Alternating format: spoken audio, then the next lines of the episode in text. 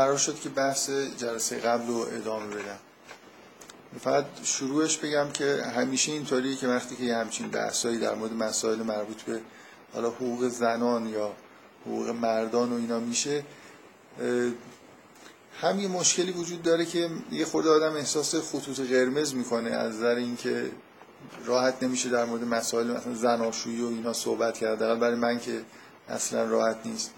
به اضافه اینکه کلا هم یه خورده چیز دیگه. ادبیات از واژگان گرفته تا ریفرنس و اینا کمه که آدم وقتی یه چیزی داره میگه بتونه مثلا خیلی دقیق صحبت بکنه.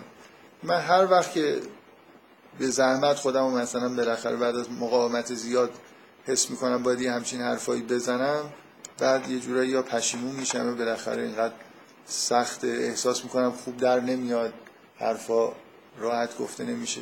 این دفعه به شدت این احساس رو کردم.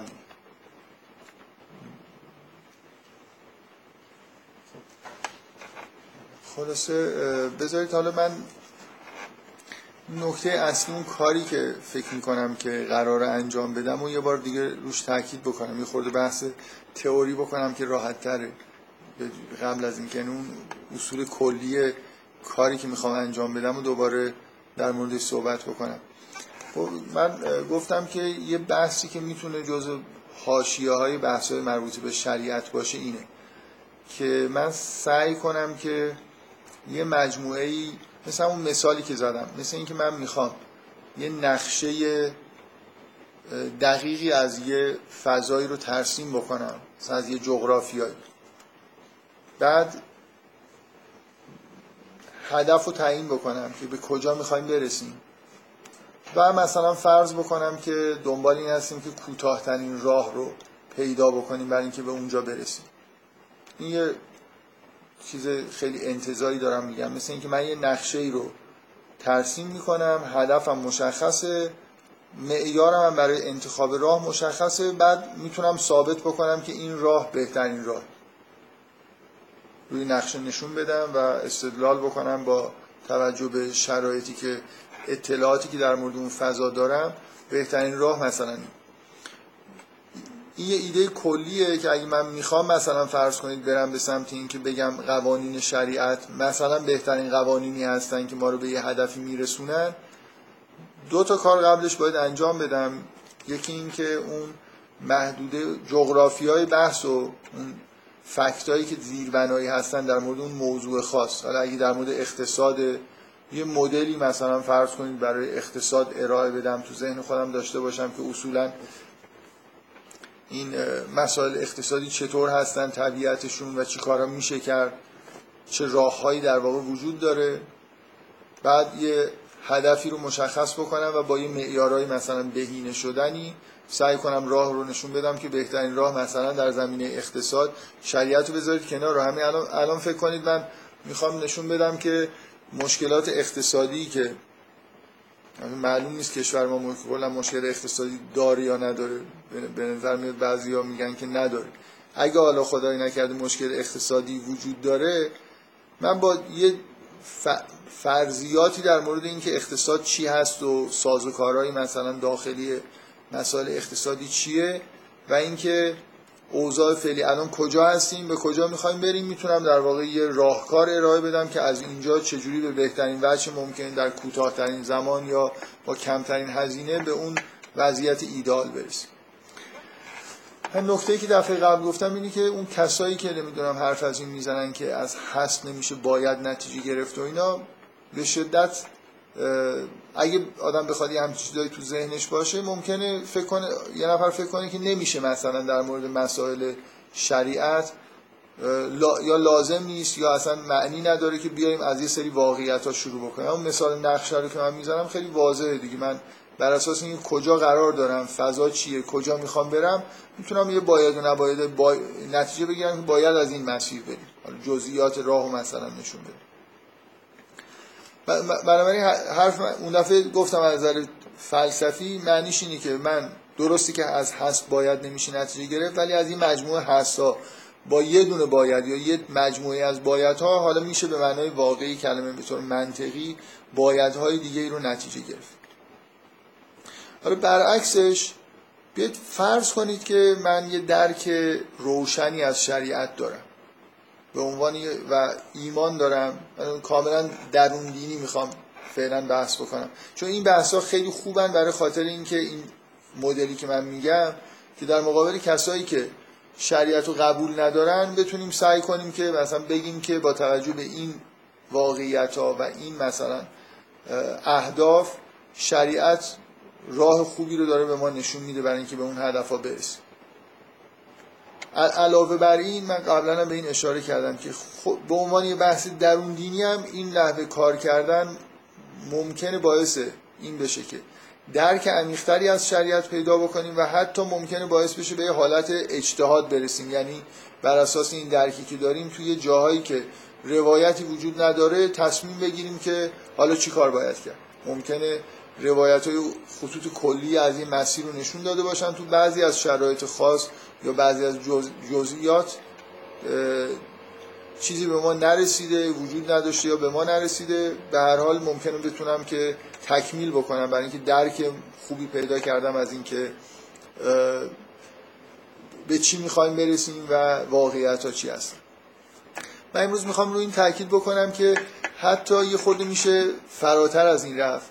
یعنی نه فقط به یه معنایی من دارم میگم که میشه احکام و بایدها رو مبتنی کرد بر واقعیت ها به قول دکتر سروش ارزشا رو میشه بر دانش مبتنی کرد. خب میگم حتی یه جورایی کار برعکس هم میشه انجام داد. یعنی یه لحظه بیاید حالا درون دینی فکر کنید این قسمت بحث رو فکر کنید که ما آدمایی هستیم. ایمان کامل داریم به قوانین شریعت. و حالا موقتا فرض بکنید که حالا یه بخشی از شریعت که داریم در موردش صحبت می‌کنیم دقیقا می‌شناسیم. احکامش رو می‌دونیم. هیچ شکی تو این که مثلا احکامی که استخراج کردیم اشکالی ممکنه داشته باشه نحوه استخراج. ما اینو بذارید کنار. فکر کنید ما صد درصد می‌دونیم که این مجموعه قوانین مثلا در مورد زندگی زناشویی یا در مورد مسائل اقتصادی یا هر چی عینا قوانین خداوند هستن. ایمان قطعی هم داریم که شریعت درسته بنابراین یه مجموع بایدهای صد درصد درست توی موضوعی داریم حالا فعلا موقتا فرض کنید که مثلا هدف رو هم می‌دونیم قراره به چی برسیم. مثلا به طور کلی برداشت خوبی داریم از اینکه اهداف شریعت چی هست انسان رو می‌خواد به کجا برسونه. مثلا فرد رو می‌خواد به جایی برسونه زوج زوجین رو می‌خواد به جایی برسونه خانواده رو یا مثلا فرض کنید کل جامعه رو می‌خواد به هدف خاصی برسونه. فکر کنید من می‌خوام بگم تو اون بخش دوم بایدهایی که اضافه میشه و نتایجی که می‌گیریم و داریم. حالا من می‌تونم در مورد نکته ای که می‌خوام بگم اینه که اگه همچین چیزی رو فرض بکنید من می‌تونم در مورد تئوری های مختلفی که در یه زمینه هست یه قضاوت هایی داشته باشم. در مورد اون بخش واقعیت ها یعنی مثل, مثل اینه که فرض کنید هدف ما رسیدن مثلا به یه همون مثال نقشه رو در نظر بگیرید. هدف ما رسیدن به یه شهر خاصیه و بعد راه رو هم اینکه مثلا باید از چه سمتی بریم به ما گفتن. مثلا فرض کنید شریعت گفته که به سمت شمال شرق برید. خب؟ و هر جا مثلا به کوهی رسیدید کوه رو از اون سمت دور بزنید. اینجوری می‌رسید به اون شهری که ایدئالتونه و می‌خواید برسید. حالا من یه تعداد نقشه جغرافیدان های مختلف تهیه کردن در اختیار من قرار میدن. خب من حالا بر اساس اینکه این معیاری که شریعت به من داده که چجوری عمل بکنم و می‌ذارم میگم من الان اینجا هستم می‌خوام به اونجا برسم می‌بینم رو کدوم نقشه ها جواب میده تو کدوم نقشه ها جواب نمیده. یا اینجوری نگاه کنم ببینم حالا مثلا فرض کنید اگه این نقشه درست باشه با توجه به اون هدفی که من دارم بهترین راه کدومه؟ بهترین راه ممکن روی یه نقشه یه راه خیلی کوتاهتری وجود داره. و من فرض کردم که اون باید نبایدها رو همه رو دقیق می‌دونیم. خب اگه توی این نقشه یه راه خیلی ساده ای وجود داره ولی شریعت یه راه عجیب و غریبی رو به من پیشنهاد کرده ولی یه نقشه دیگه ای هست که به من نشون میده که اون راه ساده وجود نداره فقط همون راه پیچیده وجود داره. من قضاوت هم اینه که اون تئوری دوم واقعیت های بیشتری توش هست تا این تئوری اول. یعنی نه فقط می‌خوام بگم که از هست ها میشه یه جوری گذر کرد به باید ها برعکسش هم ممکن. یعنی شما اگه مجموع باید هایی داشته باشیدم می‌تونید در مورد اینکه واقعیت ها رو کی داره نزدیکتر به واقعیت صحبت می‌کنه به نوعی در واقع به دست بیارید. ولی اینکه من میگم اون ایده کلی فلسفی که از گزاره های هست نمیشه باید نتیجه گرفت درسته ولی در عمل با توجه به اون باید های واسطه و هدف گذاری ها و بهینه معیارهای بهینه سازی که خیلی ساده و مورد توافق ممکنه باشه با فرض اینکه یه همچین واسطه وجود داره یه راه یه راهی برای رفتن از هستا به بایدها و حتی من الان دارم تاکید می‌کنم برعکسش هست. نمونه مثلا فرض کنید بخوام مثال بزنم بیاید فرض کنید توی روانکاوی شما دو تا نظریه یونگ و فروید رو بذارید جلو خود. فکر کنید در, در کتب مقدس ما هیچ نکته مستقیما درباره مسائل روانکاوی وجود نداره. یعنی مستقیما به ما نگفتن که مثلا مراحل رشد انسان چیه؟ نمی‌دونم. حالا همین چیزهایی که توی مدل مدل انسان توی تئوری های فروید و یون فکر کنید هیچ مشابه و هیچ گزاره در مورد واقعیت های روانی توی دین مطرح نشده باشه. حالا این, فرض درست نیست. میگم اگه حتی اینو فرض بکنم می‌تونم اینجوری قضاوت بکنم که اگه حرفای مثلا فروید درست باشه بعدا یه و یه مجموع بایت های خیلی ساده رو بهش اضافه بکنم. مثلا فرض کنید از حرفای فروید بشه به یه طریقی من همه چیزایی که دارم میگم فرضا فقط می‌خوام بگم که این کار شدنیه. نه اینکه الان در مورد مثلا فرض کنید فروید و یون بخوام دقیقا اگه بخوام دقیق قضاوت بکنم باید خیلی دقیق بگم که استنتاجامو بر اساس چه بایدهای پایه‌ای دارم انجام میدم و از کدوم قسمت فروید دارم نتیجه می‌گیرم. بیاید فرض کنید اونطوری که مشهوره نتیجه تئوری فروید این باشه که مثلا خوبه که ما برای, این، برای اینکه مثلا به یه انسان ایدئال تری برسیم توی روابط انسانی به یه جور آزادی جنسی مثلا معتقد باشیم. هر کی بتونه با هر کسی رابطه جنسی مثلا میگم فرض کنید بشه همچین نتیجه گرفت. من نمیشه از فرویدی همچین نتیجه گرفت.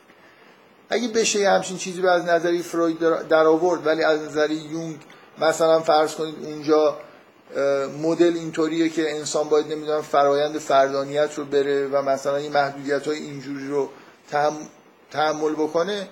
خب ممکنه من حسم این باشه در همون ابتدا بدون اینکه هیچ اطلاع دقیقی داشته باشم که معیارای این دو نفر نظر تجربی یا استدلال عقلی چیه به نظرم میاد که تئوری دوم تئوری معقول تری مثل اینکه یه نقشه در اختیار دقیقا مثل یه نقشه که لاقل راهی که پیشنهاد می‌کنه مثلا برای پیشرفت انسان یا جامعه بشری یه شباهت هایی به راههایی که من توی شریعت بهشون برخوردم داره.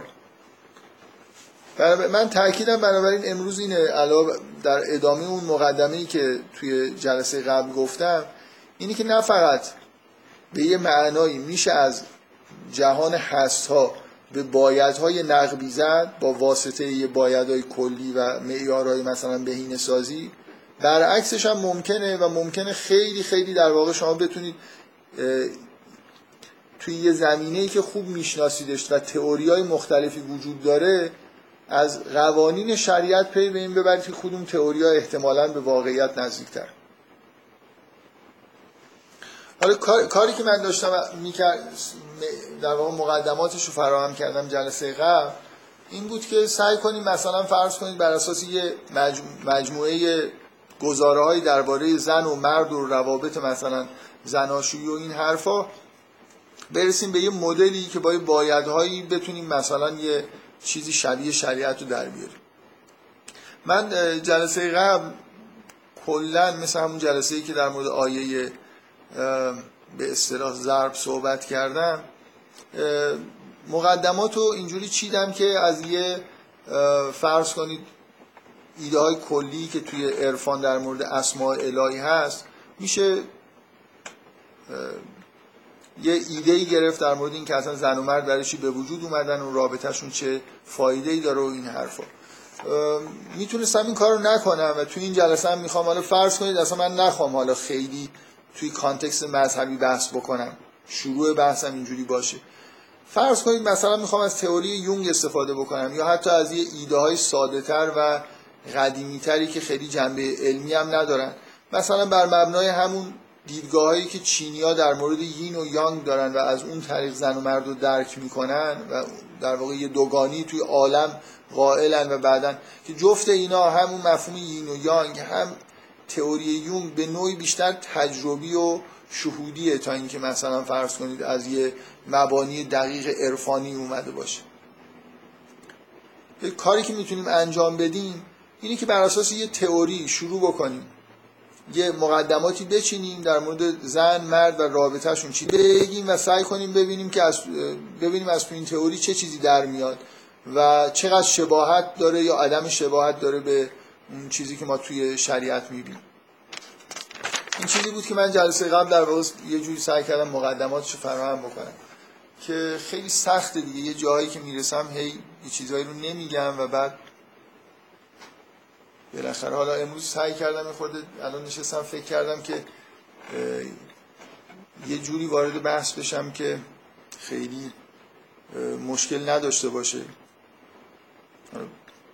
چیزی که از جلسه قبل در واقع الان می‌خوام استفاده بکنم همون دوگانی کلی بود که گفتم که بر مبنای حالا چه عرفان اسلامی چه فرهنگ چینی یا نظری یونگ یه چیزای مشابهش رو میشه گفت. و من چیزی که گفتم مثلا اگه بخوام خلاصه بکنم این بود که مرد و زن یه جور تو اون دوگانگی و قدرت و زیبایی تو دو تا قطب مخالف هستن. هر کدومشون انگار بیشتر متعلق به یکی از این دو قطب هستن. و چیزی که در و اصلا عشق معنیش همینه که این دو قطبی وجود داره و اون چیزی که هر کدوم از موجوداتی که توی یه قطب قرار گرفتن عاشقش میشن اونیه که تو اون یکی قطب قرار گرفت. یعنی مرد عاشق زیبایی میشه و جلوه های زیبایی میشه و زن عاشق جلوه های قدرت میشه.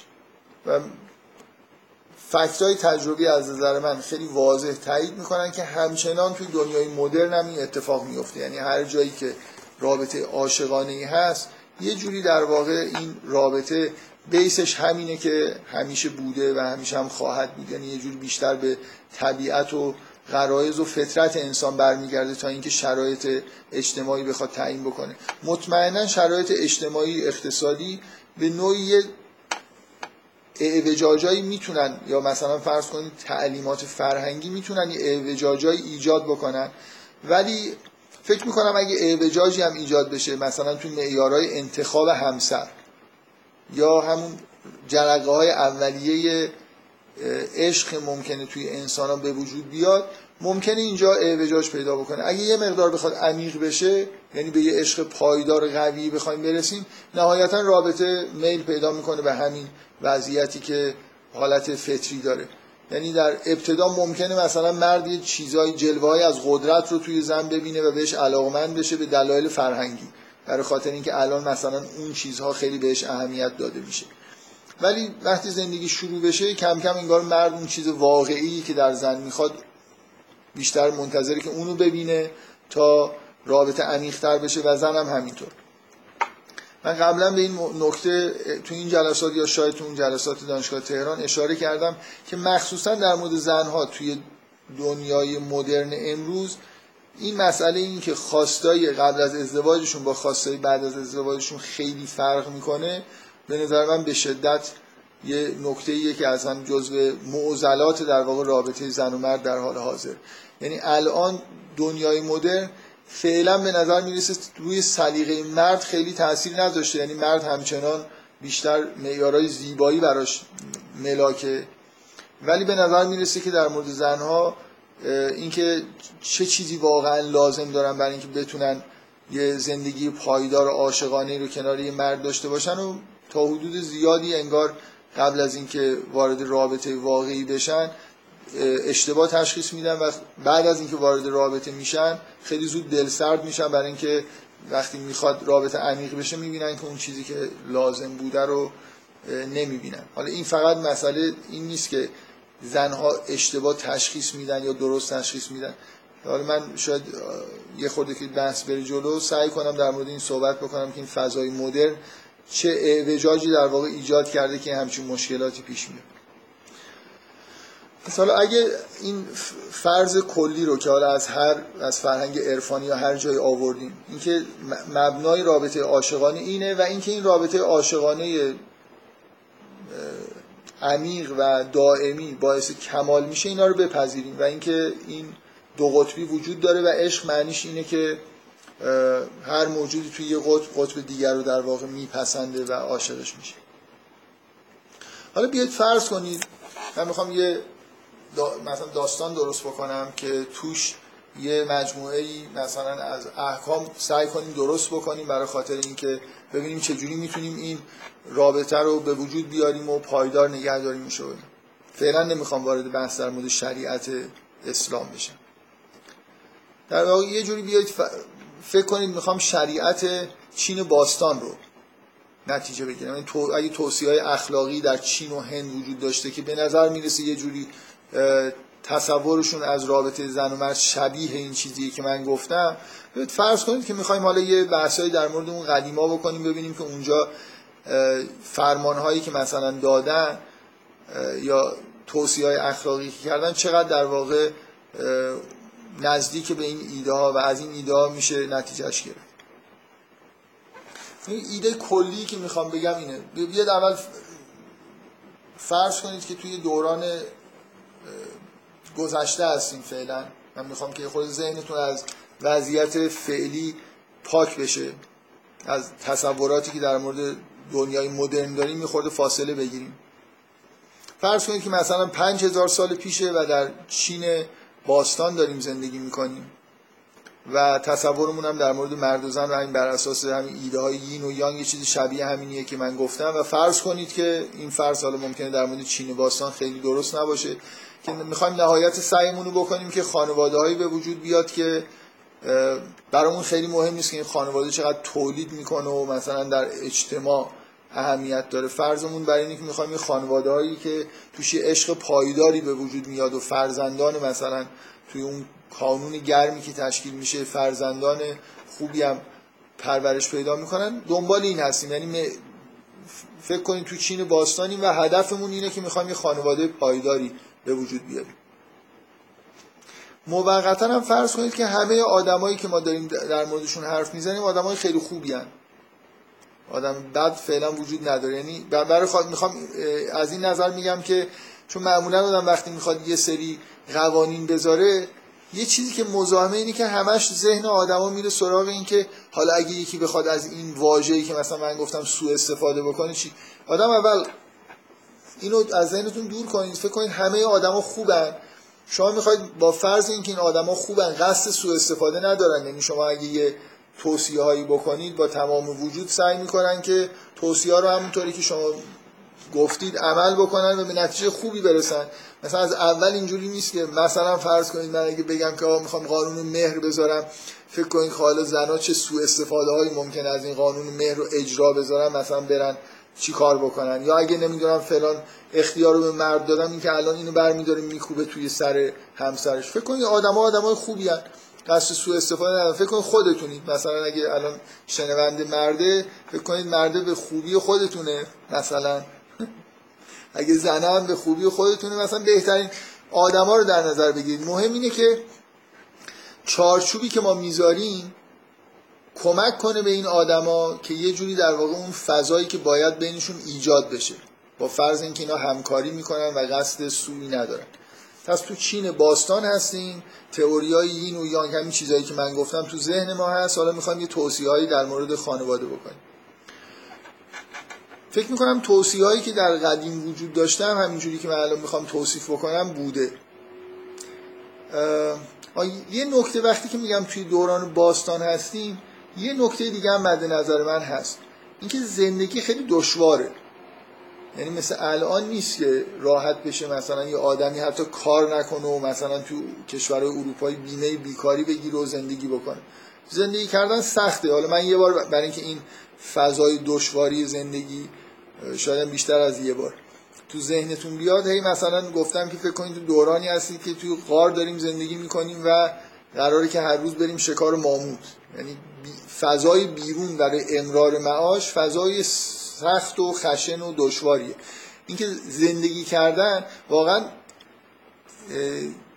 اخیرا در اکثر جای دنیا در خیلی جاهای دنیا و سابقا در بعضی از شهرهای بزرگ شاید اینطوری بود که زندگی دشوار نبود برای یه عده خاصی. هنوزم خب برای یه عده خاصی زندگی دشوار نیست. ممکنه خیلی یا در خیلی جای دنیا واقعا در حد امرار معاش و نون به دست آوردن و زنده موندن مشکل دارن. همینجور که در تاریخ عقب برید می‌بینید که خب این وضعیت در پنج هزار سال قبل ده هزار سال قبل عمومیت داره دیگه. یعنی آدم راحت زنده نمیمونن. حتی غذای خودشون رو به راحتی به دست نمیارن.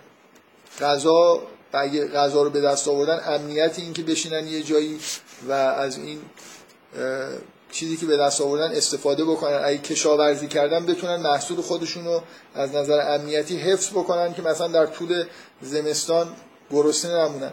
واقعا تا همین چند صد سال پیش نه اون سادگی امرار معاش وجود داشته نه ذخیره سازی به راحتی می‌شد انجام داد. بنابراین ما توی وضعیت های دشواری زندگی می‌کردیم. این خیلی نکته ای که میگم مهم نیست ولی اینم بالاخره تو ذهنتون باشه که فکر کنید توی یه دوران یه مدار دشواری هم داریم سعی می‌کنیم که دوران دشوار می‌خوایم تصور بکنیم. میگم این نکته مهمی نیست. حالا یه جا شاید اشاره به این مسئله بکنم که دشوار بودن زندگی چه ارتباطی به بعضی از حرفایی که من می‌زنم داره. خب بیاید توصیه های اخلاقی یا مثلا قوانینی که می‌خوایم وضع بکنیم در همون دوران باستان رو اینجوری فرض کنیم مثل با همون تئوری های کلی. من می‌خوام یه زوجی داشته باشم که هم این رابطه عاشقانه بینشون ایجاد بشه یه جوری پایدار بمونه. از اون ایده کلی نتیجه کلی که می‌تونم بگیرم کلی ترین نتیجه اینه که سعی کنم توصیه هایی بکنم یا یه قوانینی مثلا تصویب بکنم و بذارم که چیزهایی که مربوط به قدرت هست رو یه جوری انتقال بدم به مرد. یعنی مثلا از به زن توصیه بکنم که تو در مقابل مرد باید از چیزی که میگه پیروی بکنم مثل, مثل این که یه جامعه دو نفری دارم تشکیل میدم که حکومت دست مرد اون تعیین می‌کنه که مثلا چی کار بکنه. اگه حرفی زد زن باید این حرف رو گوش بکنه و قبول بکنه.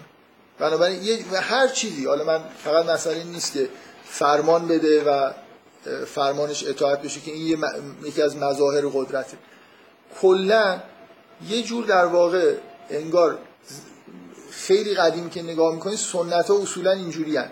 که اصلا انگار وقتی که ازدواج صورت می‌گیره و یه خانواده دختر خودش رو قبول می‌کنه که به عقد یه نفری در بیاد و باش ازدواج بکنه کاملا حس اینجوریه که این دختر رو انگار اصلا دادن بعضی جا واقعا شاید حتی زن یه جوری انگار ملک شوهرش می‌شد. تعلق پیدا می‌کرد به شوهرش. حالا من دیگه نمی‌خوام خیلی زیاده روی بکنم و نمی‌خوام بگم از الانم من نمی‌خوام بگم این چیزایی که دارم میگم اینا سنت های درستی هن. رفتیم یه خورده عقب می‌خوایم یه خورده توی فضای یه خورده روشنی یه بحثایی بکنیم بعد سعی کنیم که نزدیک بشیم به چیزایی که توی مسائل شریعت هست. به هر ایده کلی اینه که زن انگار در اختیار مرد قرار می‌گیره. در رابطه ازدواج و قدرت دست مرد. اهرمای قدرت رو سعی کنیم که از دست زن بگیریم. من به عنوان اینکه مثلا از تصوری یه جوری این تصور تو ذهنتون ایجاد بشه مثل اینکه یه مرد یه دختری رو توی دوران باستان من به عقد یه مردی در میارم که محل زندگیش کلبه ای در خیلی دور دسته و اصلا این دختر رو میدم که این با خودش ببره. فکر کنید تو عهد باستان هم هستیم مثلا نه محاکم قانونی وجود داره یه نه هیچی. این دختر وقتی فکر کنید یه مرد خیلی خیلی قدرتمند و قوی هیکلی هم هست که و یه دختر خیلی ضعیف. می‌خوام بگم هیچ جوری اصلا از جسمانی نه هیچ توانایی هم در این دختر نیست که بخواد مقابله با اون مرد بکنه. فکر کنید یه موجود خیلی ضعیفی رو همراه با یه موجود خیلی قوی فرستادمش اصلا توی کلبه ای مثلا در دوردست. خان... فکر کنید خانواده ها کاری که دارن این ازدواجی که موافقت کردن که همچین چیزیه.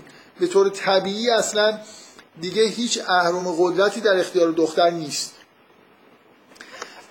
حالا یه لحظه برگردیم به همون حالتی که اوضاع خیلی خوبه. این آدما هم دختر هم هم مرد هم زن همه آدمایی که این قانونا رو دارن می‌ذارن آدمای خیلی خوبی هن. در ابتدای امرم این خیلی قدرتمند بودن مرد در ابتدا و خیلی زیبا بودن اون موجود ضعیف واقعا باعث شده که این دوتا خیلی به همدیگه علاقمند باشن. حالا به من با فرض اینکه این دوتا آدمای خوبی هن و همدیگه هم علاقمندن اونم دقیقا توی اون قطب قدرت اینم تو قطب زیباییه این دوتا رو با هم دیگه قبول کردم که برن در یه جای دوردستی دور از دیگران زندگی بکنن. و همه اخ...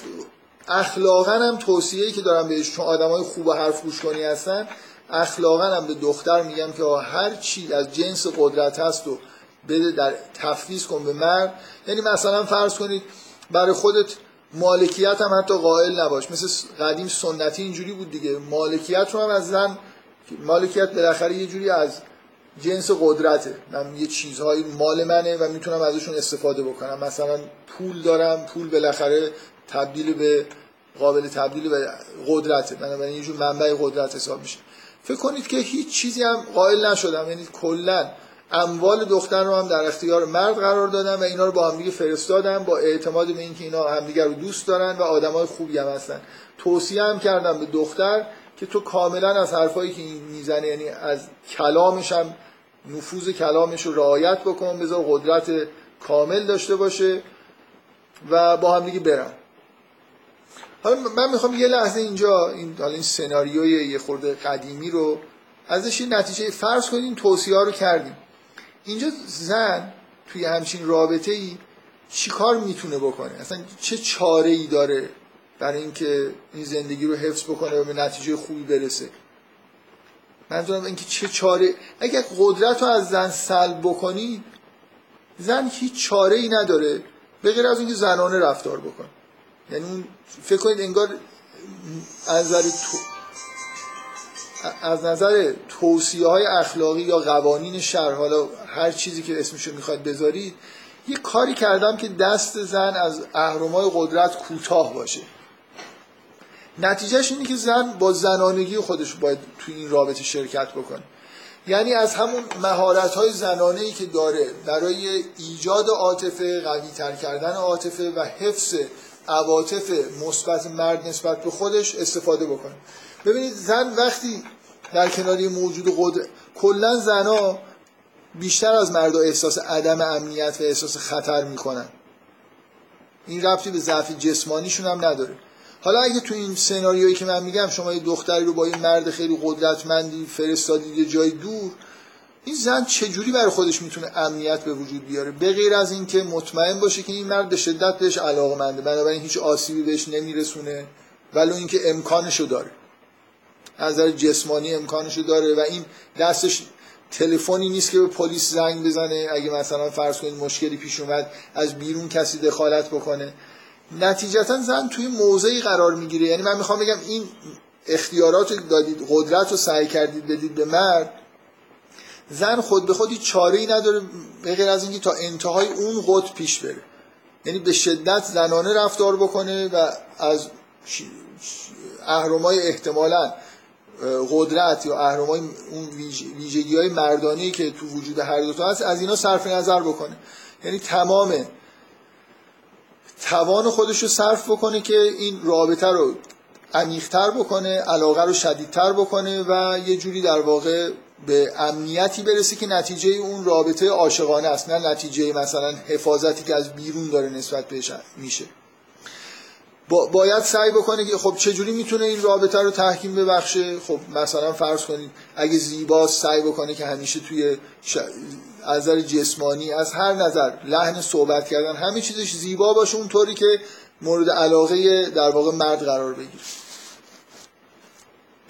فکر می‌کنم این چیزی که من دارم میگم خیلی به فرهنگ سنتی اکثر جاهای دنیا نزدیکه.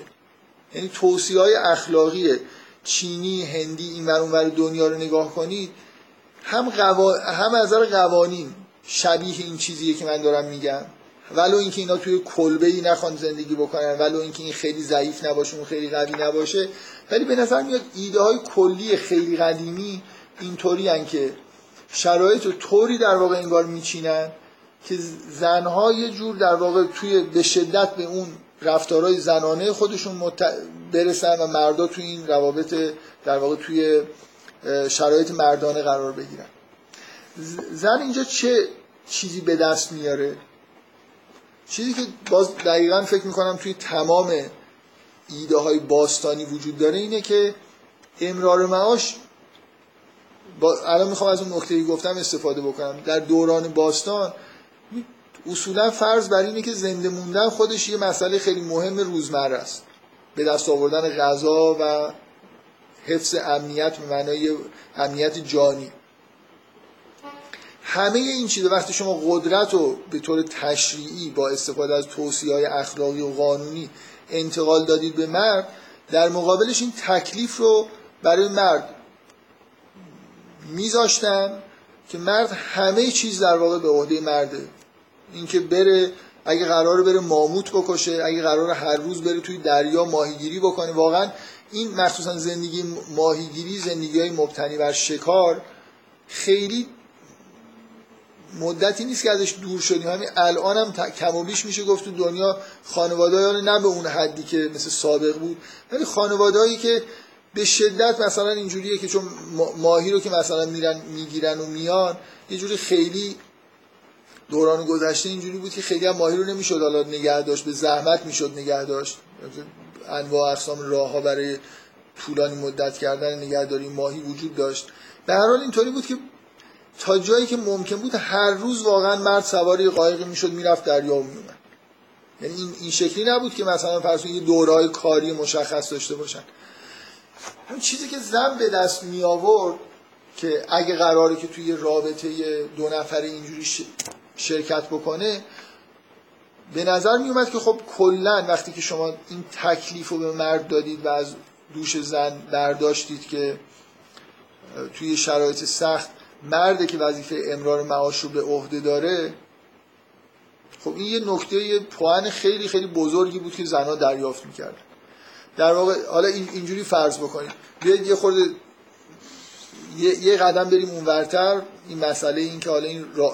این دوتا توی دو قطب مخالف قرار گرفتن و یه جوری هر دوتاشونو. و شما وقتی که تکلیف می‌کنید به مرد که مثلا باید کارهای سخت انجام بده اینم در جهت این تکلیف هم در جهت اینه که بیشتر function های مردانه از خودش نشون بده. مثلا رفتن به شکار یا حفظ امنیت خانواده اینا همه در واقع مرد رو سوق میده به سمت اون قسمت در واقع قطب مردانه. و زنم که اجبارا تا جایی ممکن میره به سمت اینکه رفتارهای زنانه داشته باشه. و چیزی که زن اینجا به دست میاره نکته اولش اینه که در واقع زنده بودنش تو اون شرایط سخت تأمین میشه. من فعلا هنوز در دوران باستان هست. این نکته ای که از اونم کم اهمیت تر نیست اینه که برخلاف مرد به نظر می‌رسه حالا من برخلاف مردشون می‌تونم فاکتور بگیرم.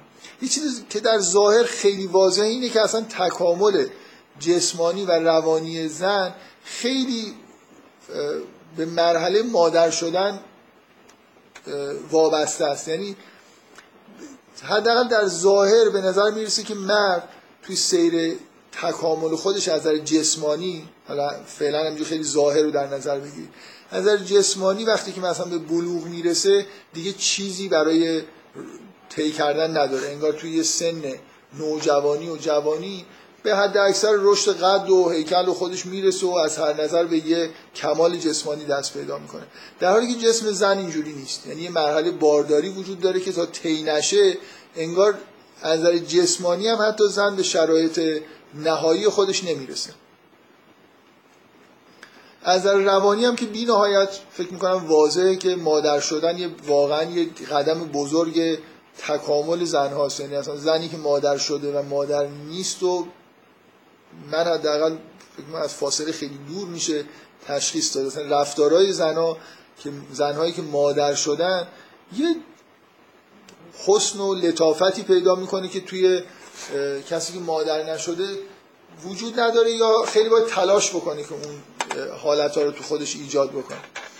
می‌خوام بگم بنابراین علاوه بر این مسئله اینکه زن از امرار معاش کلا به نوعی معاف میشه و کارهای دشوار به عهده مرد قرار می‌گیره و به اضافه اینکه حفظ امنیت یعنی اینکه یه محلی برای زندگی که امن باشه توسط مرد تهیه شده اینا چیزایی که توی سنت های باستانی به عهده مرد گذاشته می‌شد. قطعا استثناء وجود داره. من توی یه شرایط ایدئال یه خورده خیالی دارم صحبت می‌کنم. برای اینکه قصدم این نیست که از اینا به عنوان فکت مثلا تجربی استفاده بکنن که لازم باشه که واقعی باشن. حتی می‌تونم یه دوران باستان تخیلی در نظر بگیرم. فرضم بر اینه که می‌خوام فقط تئوری رو توضیح بدم. اینجوری نیست که بخوام بگم که مثلا چون دوران باستان اینجوری بوده این چیزا خوبن بدن یا مثلا چیزی به نفع تئوری ازش استنتاج بشه. فقط برای تقریب به ذهنی که دارم این مثال می‌زنم. بنابراین می‌تونه کاملا یه مثال خیالی باشه. ولی به نظر میاد که به عنوان یه نکته جالب این که نزدیک به اوضاع و شرایط دوران باستان هست. وظایفی که وظایف مردانه ای که مرد به عهده گرفته نتیجهش برای زن اینه که حیاتش ادامه پیدا می‌کنه و یه آرامش و امنیتی احساس می‌کنه که برای بارداریش لازم و بنابراین اون حس به اصطلاح مثبت باز برای باردار شدن درش وجود داره می‌تونه مادر بشه می‌تونه در دوران بارداری که به اوج ضعف یعنی زنی که از نظر جسمانی خیلی هم حالا به طور غیر عادی قوی باشه بالاخره وقتی باردار میشه به شدت دچار حالت ضعف و سستی و نیاز به مراقبت و عدم حس عدم امنیت پیدا می‌کنه و همه اینا باید توسط مرد یه جوری جبران بشه تا اینکه این دوران بارداری طی بشه. بعد تازه حالا بچه هم که میاد به دلیل آسیب پذیر بودن بچه باز دوباره این حس آسیب پذیری ادامه پیدا می‌کنه تا این دوران بارداری و بچه دار شدن بگذره که ممکنه چندین بار تکرار بشه و سالها طول بکشه. تو تمام این دوران مرد وظیفش اینه که امنیت و آسایش رو فراهم بکنه.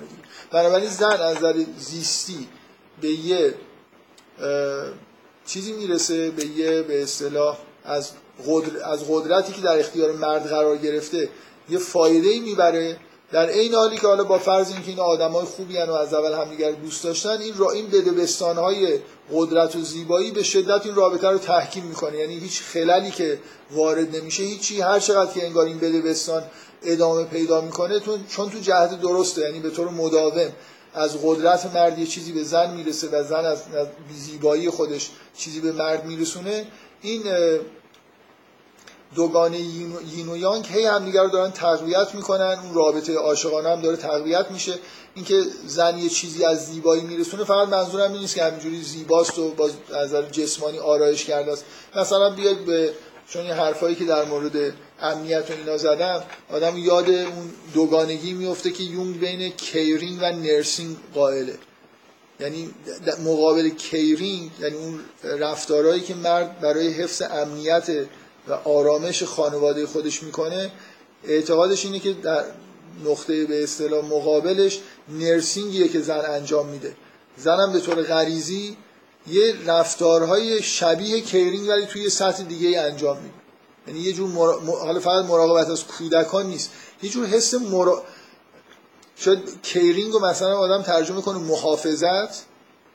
اونو ترجمه کنه مثلا مراقبت. هرچند این دوتا کلمه خیلی با هم دیگه شاید اون تفاوت caring nursing رو ندارن.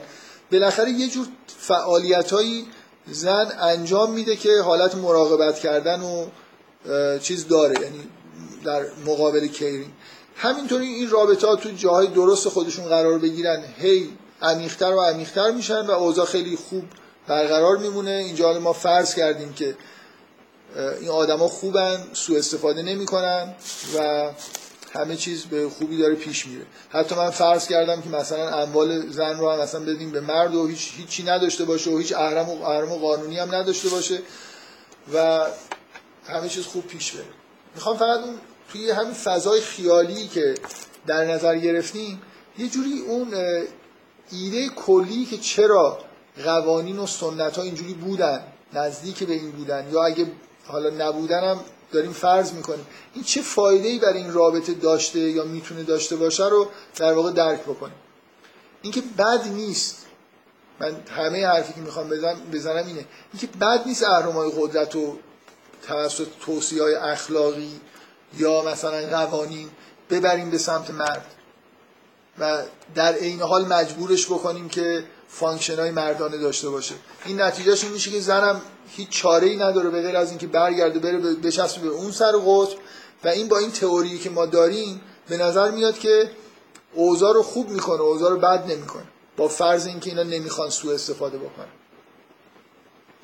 منتها اگه شما بخواید حالا بخواید واقع بین باشین نکته اول اینه که خیلی نمیشه توی وضع قوانین خوشبین بود.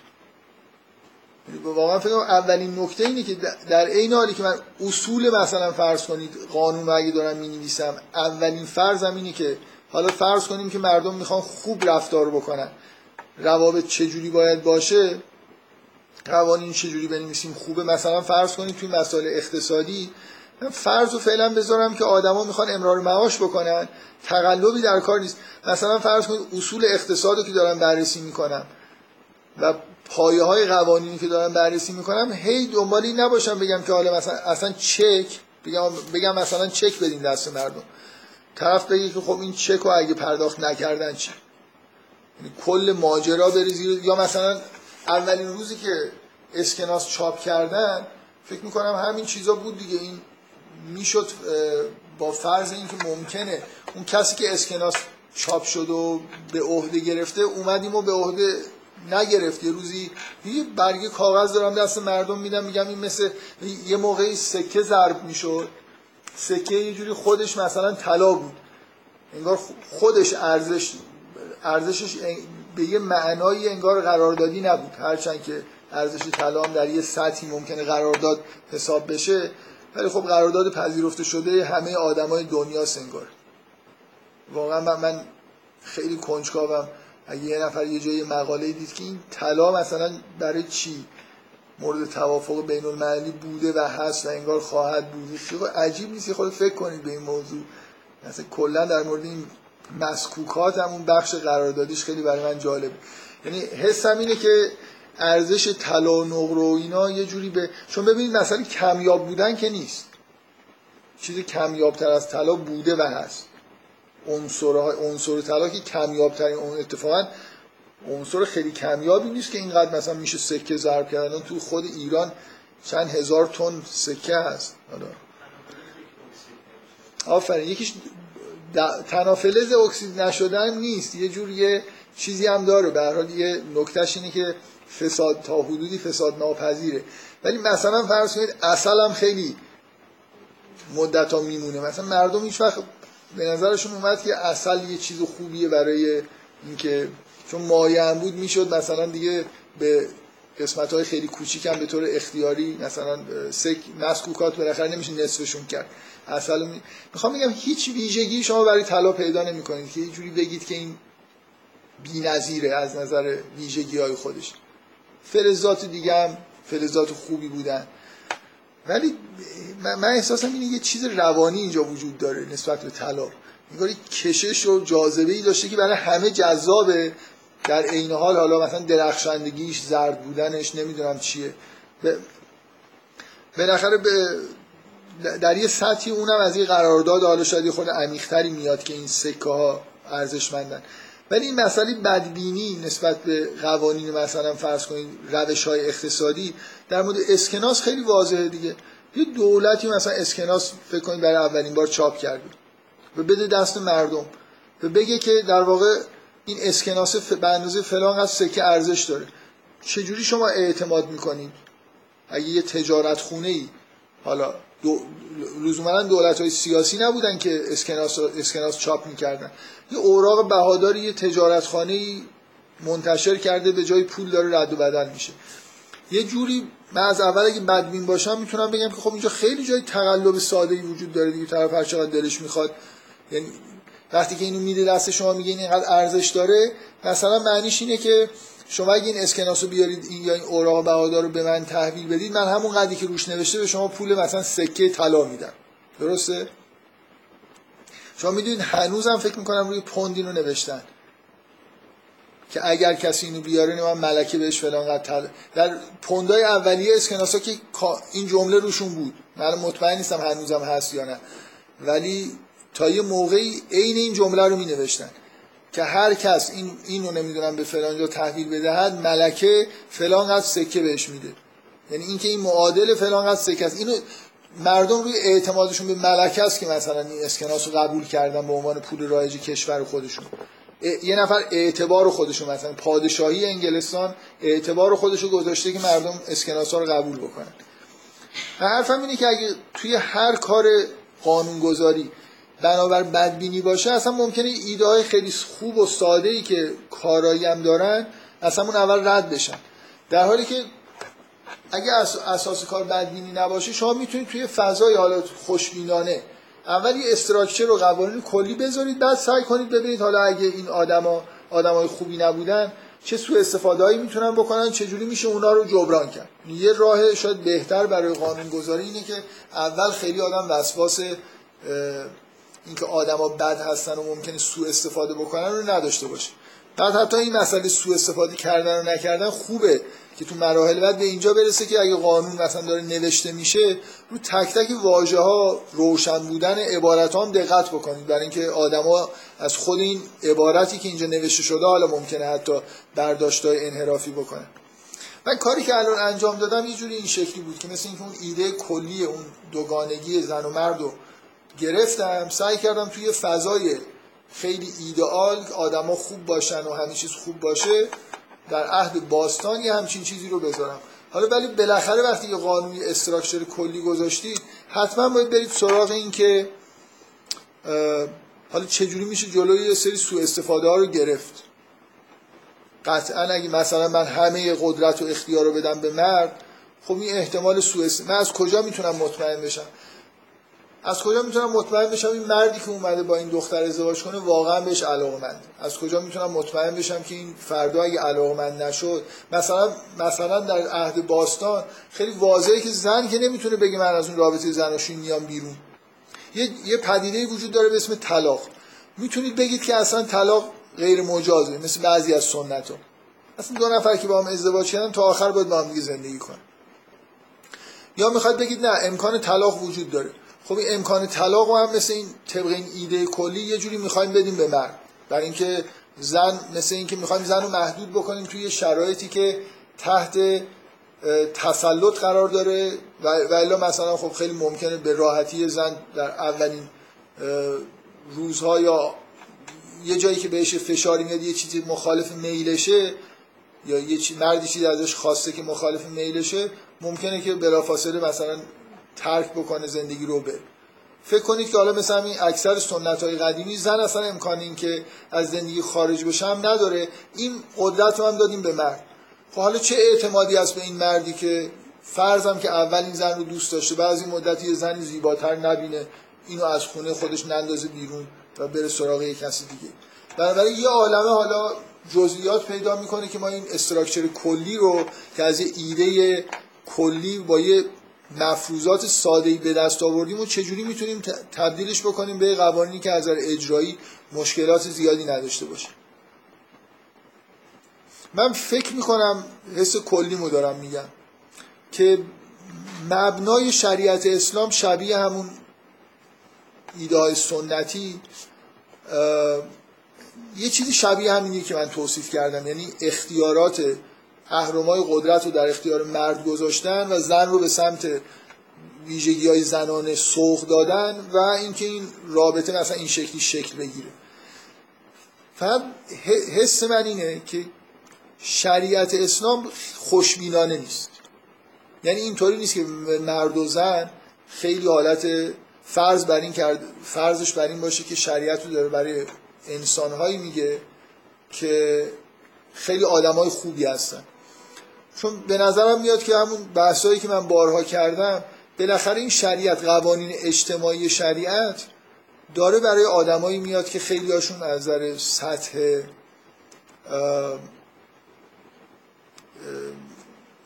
از روانی توی سطح خیلی پایینی ممکنه قرار داشته باشن. بنابراین نمیشه به این راحتی که من گفتم اعتماد کرد مثلا به مرد زن رو بهش دست, دست زن رو داد بهش بگیم ببر هر کاری دلت می‌خواد باش بکن. تو بعضی از این سنت های قدیمی واقعا یه همچین حالتی هست که هر کاری من نمی‌خوام خیلی باید به یه جایی رسیدم که گفتنش سخته. توی این فرهنگ هندی به زنها توصیه می‌شد که به مردها مثلا در موقع رابطه زناشویی برای اینکه مردو بیشتر مثلا به هیجان بیارن جمله هایی از این جنس که مثلا اگه می‌خوای منو بکش نمی‌دونم اولی نمی‌دونم فلان یه چیزای تحریک کننده عجیب و غریب اینجوری من دیدم تو کتاباشون هست که توصیه به زن که حتی مثلا زن به مرد بگی که تو حق داری مثلا منو فکر کنم این بعد تو ذهنم مونده شاید. انگار یه چیزایی که این هر این کارا رو بکن فقط منو نکش. فکر کنم این توصیه توصیه است که به زنها که همچین چیزایی به شوهراتون بگید. مثل اینکه مثلا مال تو هم دیگه تو فقط مثلا منو نکش هر کاری می‌خوای بکن. من فقط زنده باشم. که فرض بر اینه که چون مرد اینو دوست داره اینجوری نیست که حالا اصلا قصد کشتن و نمی‌دونم زدن و این حرفا داشته باشه. هر چقدر که زن بیشتر خودشو انگار در آغوش مرد رها بکنه مرد بیشتر خوشش میاد. مثلا یه جوری اون فلسفه این حرفای هندی اینه که به زنا میگن که هرچی بیشتر خودتو این احساس رو در مرد ایجاد بکنی که من در اختیار تو هستم مال تو هستم هر کاری دوست داری با من بکن هر کاری بگی من می‌کنم چون عشق بیشتری ایجاد میشه در مرد اینجوری نیست که آسیبی به زن برسه بلکه یه جوری محافظت میشه اوضاع بهتر میشه.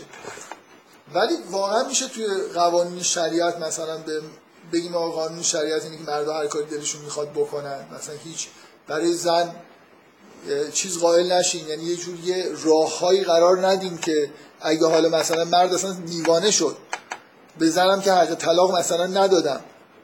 بعد این مثلا هر چی هم که گفت باید گوش بده. خب این واقعا من احتمال میدم که این آدم اولش خوب بوده اصلا آدم بدی شد دیوانه شده. بالاخره قانون اینجوریه که من بعد از اینکه استراکچر کلی رو دیدم باید به, یه چیزایی فکر کنم دیگه تفسرهایی بذارم که این تفسرها باعث بشه که دو طرف نتونن یا همه کسایی که تحت پوشش یه قانون هستن نتونن سوء استفاده بکنن. نتونن یه دفعه به یه اهداف کاملا مقابل اون چیزی که ما می‌خواستیم برسن. من فکر می‌کنم که این ایده کلی خوبیه برای اینکه به این این استراکچر کلی ایدئال رو مبنا فرض کنیم با استفاده از اون تئوریا. بعد سعی کنیم بعضی از قوانین شریعت رو مثل تفسره هایی که جلوی انحراف این قانون از اون اهداف خودش می‌گیره بهش نگاه کنیم مثلا فرض کنید قانون مهر یا حالا من دوست دارم بگم صداق برای اینکه با این مهری که توی جامعه ما متداول شده قاطی نشه. اینکه من از کجا می‌فهمم که مرد واقعا قصد زندگی با این زنو داره؟ با بیاید من باز خوبه که نرم مستقیما دنبال ش... به دست آوردن مثلا یا استفاده کردن از اصطلاحات شریعت. بیاید فکر کنید که یه مردی با یه زنی می‌خواد ازدواج بکنه. من یه شرط سنگین اولش بذارم که یه جوری من مطمئن بشم که این واقعا علاقه داره و می‌خواد با این زن زندگی بکنه. قصدش هم این نیست که مثلا فرض کنید موقتا اینو ببره و بعد از این مدتی هم ازش جدا بشه. فکر کنید مثلا من اولین چیزی که به ذهنم می‌رسه اینه که بگم که مرد باید همه اموالشو مثلا به زن منتقل کنه یا به خانواده زن ببخشه. حالا بغیر از مثلا خونه و وسایل کارش و اینا چیزایی که به دست آورده تمکن داشت اونقدر زیاد باشه که اصلا بگم همه اموالش. هر چی داره و نداره ببخشه به مثلا خانواده همسر که اجازه بدن که زن رو با خودش ببره.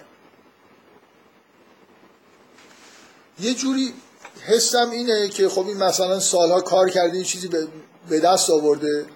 و اگه اینو از دست بده اصلا نمی‌تونه به این راحتی. مثل اینکه به یه چیز با یه قدرت زیادی رو از دست داده برای اینکه اینو به دست بیاره. هزینه زیادی رو انگار انجام داده برای اینکه یه چیزی رو به دست بیاره.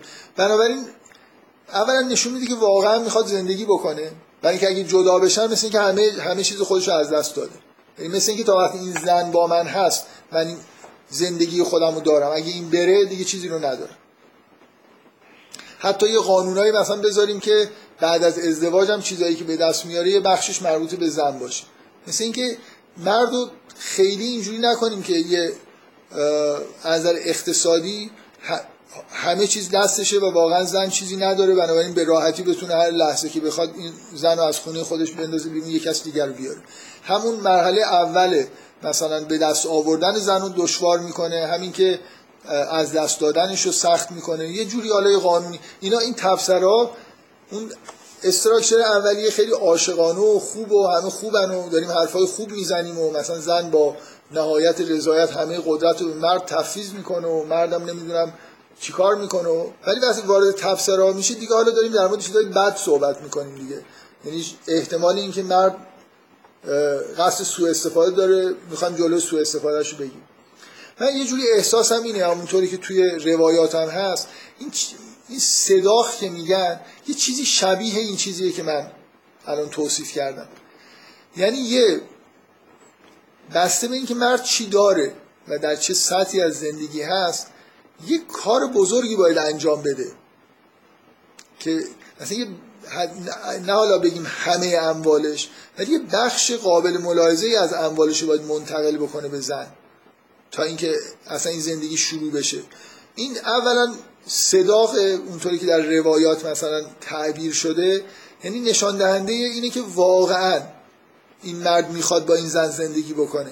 همینجوری نیست که مفت و مجانی مثلا بیاد یه حرف بگه من خیلی به علاقمند شدم به دختر شما. دخترتون رو بدید من ببرم مثلا باش توی یه کلبه دور دستی زندگی بکنم. یه, جوری طبق اون قوانین اجتماعی که وجود داره صداقت خودشو مثلا با اینکه اموال خودشو میبخشه به زن سعی کنه نشون بده. اولا این function بازی function ی که خواسته شده مردانه است یعنی از اون حیطه تئوری کلی خارج نمیشه. ثانیا اینکه بالاخره اگه این چیزی که انجام میشه سنگین باشه برای مرد واقعا نشان دهنده اینه که می‌خواد زندگی کنه دیگه. یعنی انگار که من اموال خودم تا این اموالی که بخشیدم ممکنه چیزای خیلی مهم باشه. مثلا وسایل کارش باشه حتی. که اگه از این زن رو طلاق بدم خودم هم زندگی میرو رو هوا. بنابراین یه جوری انگار این دوتا طبق این معاهده یه جوری اطمینان میشه کرد به مرد که آدم درستیه اومده واقعا میگه که می‌خواد با این زندگی کنه می‌خواد زندگی کنه و الی آخر.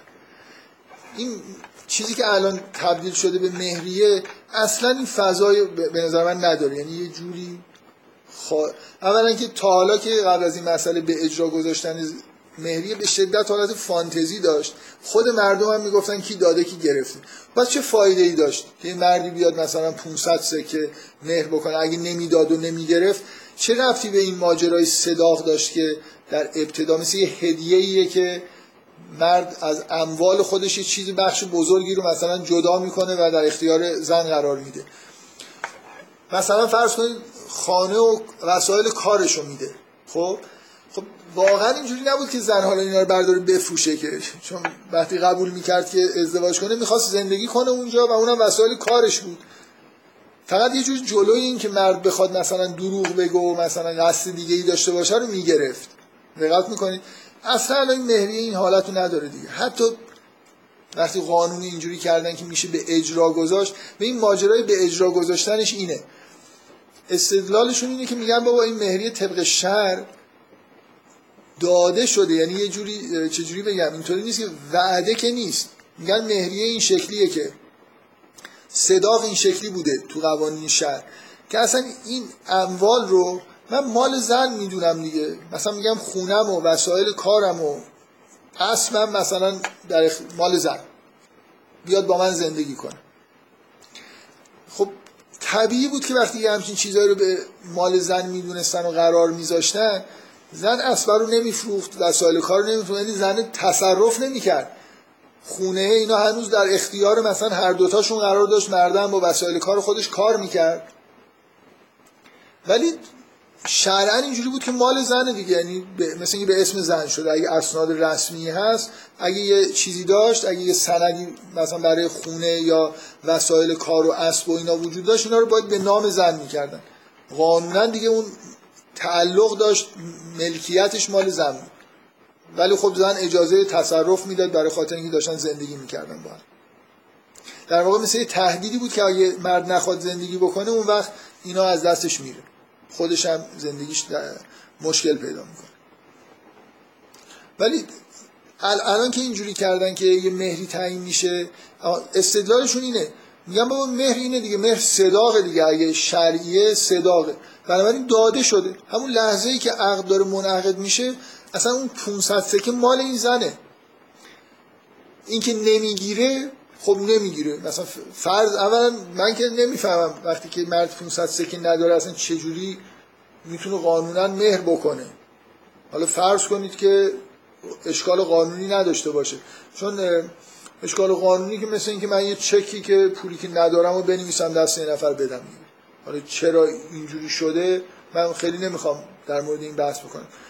برای میگن که اگه شرعیه شرعیش اینه که وقتی که عقد جاری شد معنیش اینه که مرد 500 سکه بزن بزن بدهکاره. و مثل هر بدهی دیگه اندل مطالبه است دیگه. وقتم که گذاشته نشده براش یعنی زن هر لحظه که بخواد 500 سکهشو می‌تونه از مرد بگیره. من چرا میگم 500 تا؟ هزار مثلا 300 و چند. الان تاریخ تولد میگن. بعدم با این وضعی که خیلی جالبه اینایی که 1300 خورده این مهریه کردن الان یعنی بیش از یه میلیارد بدهکارن دیگه. خیلی بامزه است. چند نفر تو این مملکت می‌تونن یه میلیارد بدهی بدن؟ خیلی خیلی جالبه. اصلا اتفاقا ببینید ببینید چقدر این حالت چیز عجیبه. برعکسه. یعنی من می‌خوام بگم وقتی که یه زن و مردی وارد یه زندگی شدن که مرد یه بدهکاری به زن داره که ریشش گروه زنه. درست فکر می‌کنم برعکس زنی که در قطب قدرت وجود داره اون حالا باید موجود زیبایی بشه که زنه مثلا دستش خیلی ناراحت. اصلا این مهری های سنگین فکر می‌کنم درست برعکس اون استراکچر کلی نتیجه میده. یعنی زن و زن می‌تونه هر لحظه زنگ الان زن می‌تونه زنگ بزنه بیا مرد رو ببر زندان. معلومه که قدرت دست زن است. چیز عجیبیه واقعا من نمی‌دونم. این دخل و تصرفایی که توی قوانین ازدواج به دلایل شرعی شد. شما استدلالای شرعی الان من گفتم دیگه این در مطالعه بودن. استدلال شرعی درسته ولی یه خورده باید فکر می‌کردن که این وقتی مهر یا اینجوری شده اینو که اینطوری می‌کنیم اهداف درست همش به هم می‌خوره. یعنی من حسم اینه که الان کلا این تغییراتی تو قوانین دادن اولا خانواده ها تثبیت نشدن بیشتر به سمت فروپاشی میرن. بعدم اینکه اصلا اون جایگاهی که قرار بود مرد و زن داشته باشم دیگه اون حالت چیزو نداره. فکر کنم صداق معنیش این بود که یه بخش عمده ای از اموال مرد طوری که معلوم باشه که این واقعا با تمام وجود داره وارد این زندگی میشه و به چیز دیگه فکر نمی‌کنه. بنابراین اینو نشون داره میده با حرکتی که انجام میده. حرکت هم از جنس حرکت مردانه است. یعنی مثلا اونطوری که در قرآن میگه به ما انفقو من اموالهم یعنی از توان خودش استفاده کرده مالی رو فراهم کرده و حالا اینو در اختیار زن قرار میده. در مالکیت زن قرار میده. این یکی از نکاتیه که فکر می‌کنم که مثلا برای شروع زندگی تو شهر در نظر گرفته شده. چون ببینید این قانون خوبیش اینه. حالا بغیر از این توضیحاتی که من دادم. اگه فرض کنید دو تا آدم خوبن که اصلا هیچ انگار اتفاقی نیفتاده. دو تا آدم اگه جفتشون خوب باشن و قصد بدی نداشته باشن که ما فشاری به کسی نیاوردیم. یعنی اون خب اموالی که داشت من حسم این صداق یه چیزیه که وجود داره و داده میشه. یارو شطور داره اسب داره خونه داره وسایل کار داره اینا رو میبخشه مثلا به همسر خودش. زنم اگه قصد سوء استفاده نداره که خب اصلا فرق نمی‌کنه این مال منه یا مال مال خانواده است دیگه. بنابراین اگه اوضاع خوب باشه که چیزی چون وقتی من تفسرا رو می‌زنم باید مواظب این باشم که تو شرایطی که آدما خوبن اختلال ایجاد نکنن. فقط اون حاشیه‌ای که ممکنه بد باشن و یه جوری جلوی بدیا رو بگیرم. چون گاهی اوقات قانونا تفسرهایی می‌خوره که حالا خودون مثل مثلا به نظر من همین تفسرهایی که الان این وضعیت مهریه تو ایران پیدا کرده. اصلا کل اون اهداف اون structure ممکنه به هم بریزه. به نظر من این قانون صداق اولا function ی که مرد از مرد خواسته میشه کاملا مردانه است. بعدم اینکه دوتا آدم اگه خوب باشن انگار اصلا هیچ اتفاقی نیفتاده. مثل اینکه همینطوری به هم دیگه اعتماد مثلا فرض کنید دو تا آدم خیلی سطح بالا از نظر روانی توی سطحی هستن که می‌فهمن که جفتشون صادقن. بنابراین احتیاجی به این چیزا نبوده. خب این دوتا آدم براشون فرقی نمی‌کنه. این اموال الان توی محاضر به اسم مرد باشه یا زن باشه. خیلی هم مرد لذت می‌بره از این کاری که می‌کنه. زن هم هیچ اختلالی ایجاد نمی‌کنه. این یه جور مثلا فرض کنید یه تفسیر است به نظر من در تون استراکچر کلی. برای اینکه حداقل در شروع و در ادامه یه مقدار دست و پای وقتی قدرت رو زیادی دادیم به مرد یه مقدار دست و پای مرد بسته باشه. واقعا اهل زندگی باشه اومده باشه و قصد نداشته باشه مثلا موقتا کاری بکنه و برو بالاخره ف... بیشتر آدما رو سوق بدیم به سمت اینکه زندگی طولانی مدتی با هم دیگه داشته باشه بعد مثلا فرض کنید تفسره هایی وجود داره. الان حق طلاق به مرد داده شده به عنوان اینکه این اهرام مثلا از زن گرفته شده و خیلی چیزهای دیگه. توی شهر یه تفسره وجود داره که بالاخره توی شرایط خاص هم باز اون حرفی که جلسه قبل گفتم رو تکرار می‌کنم. یکی از مهمترین نکات به نظر من توی احکام یه جلسه رفتیم توی اون کلاس و اینقدر من اثر گذاشته که سالهاست من توی این سالن صحبت کردم و می‌دونم ساعت این داره ولی واقعا یه جلسه باعث شده که اون بر میرام یه پدیده یه نمیفهم چه حالا من خیلی وقت کم ندارم. کمی کم دارم من جلسه قبل تاکید کردم که واقعا شاید یه اصل اول اگه بخوایم بذاریم در مورد مسائل مربوط به شریعت مسائل خانواده توی شریعت اینی که خانواده واحد مستقلیه بهش ارزش و احترام قائلیم و اجازه نمیدیم راحت از طرف جامعه و قانونایی داشته باشیم که از بیرون هی بیان به راحتی توی این خانواده دخالت کنن. نگاه در این خانواده به سمت جامعه تا حدود زیادی بسته است. ولی واقعا تا حدودی بسته است. نه کاملا. یعنی هر لحظه ممکنه بالاخره شرایط حادی توی یه زندگی به وجود بیاد که مثلا دیگه نشه. این زن نمی‌تونه صلاح نیست اصلا با این مرد. تعادل روانیشو از دست داده. اصلا مشکلاتی پیدا کرده. رفته عاشق یه زن دیگه شده به این زن بیتوجهی می‌کنه. هر اتفاقی که ممکنه بیفته. بالاخره ما باید این راه رو تفسیرها رو بذاریم.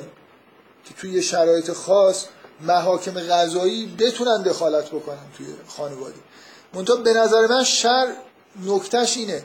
که همه این منافذ دخالت از بیرون وجود دارن ولی به شدت با اکراه و با سختی. یعنی مثلا اگه زن بره ادعا بکنه و درخواست طلاق بکنه فکر می‌کنم سنت شک سنت برآمده از شر اینه که به راحتی طلاق داده نمیشه. هی زمان طولانی می‌کنن سعی می‌کنن که یه جوری ببینن میشه درستش کرد یا نه.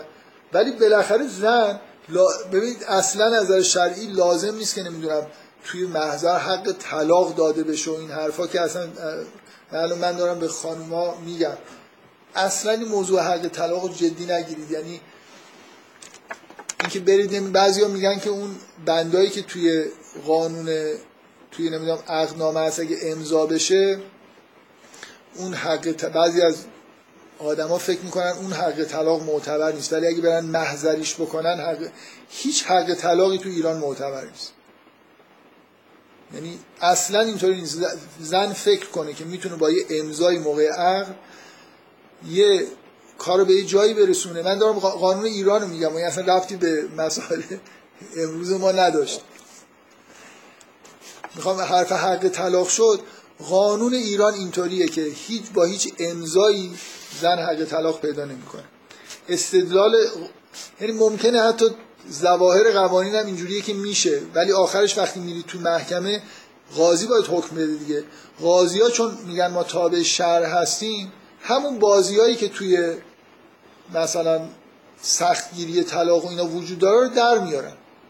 یعنی فکر نکنید مثلا زن می‌تونه به اینجا برسه که یه روزی بره تو محکمه بگه مثلا من می‌خوام شوهرمو طلاق بدم قاضی هم بگه آره برگر رو نشون بده امضا به شما داده. مثلا میگه آره امضا داده که من حق طلاق دارم. میگه خب بفرمایید. طلاق جاری شد. اصلا اینطوری نیست. یعنی حتی مردم بخواد بره طلاق بده معطل می‌کنن. زن رو بخواد از حق طلاق استفاده بکنه بارها شاید بیشتر معطل می‌کنن. میگن این چیز دیگه. میگن این اون به قانون شریعته.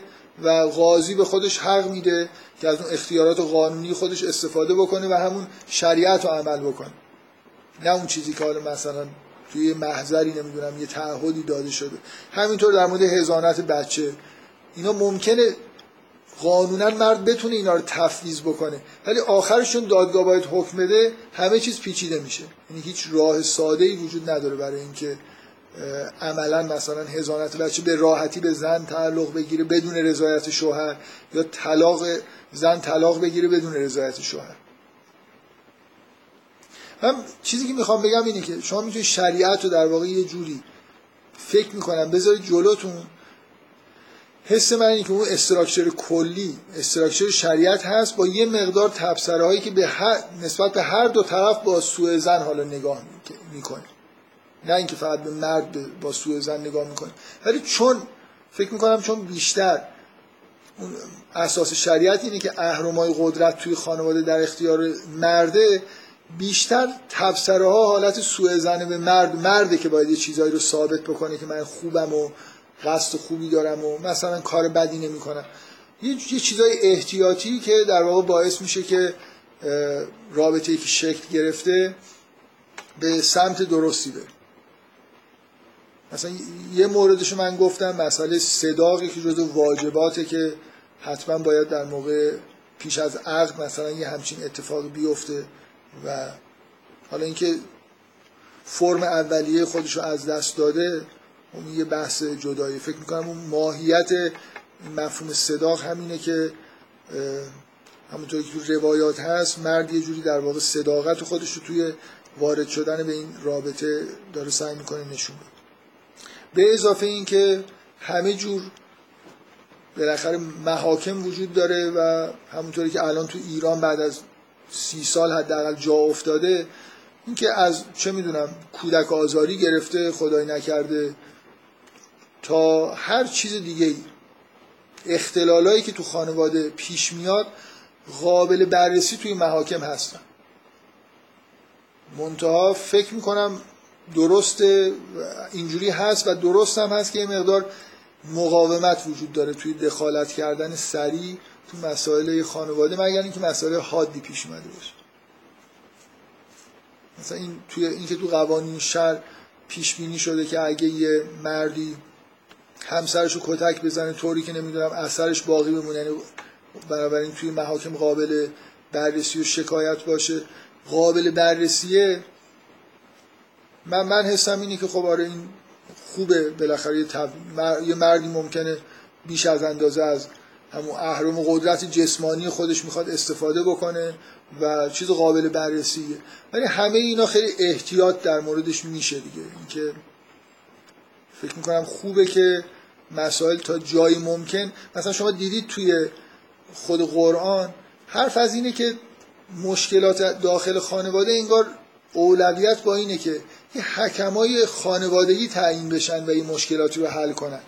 یعنی این دیواری که کشیده شده بین خانواده به راحتی از داخل مردم این دیوار رو بر ندارن نشکنن و اجازه ندن که محاکم قضایی و پلیس و اینا وارد حریم خانواده بشن. اولین مرحله اینه که یه خورده دیوارای نزدیک یعنی یه خورده خانواده بزرگتری که وجود داره اون افراد بیان و یه جوری اگه مشکلی پیش اومده پادرمیانی بکنن و مشکلات رو حل بکنن. و اگه باز هیچی نشد بالاخره هم زن هم مرد می‌تونن برن به محاکم.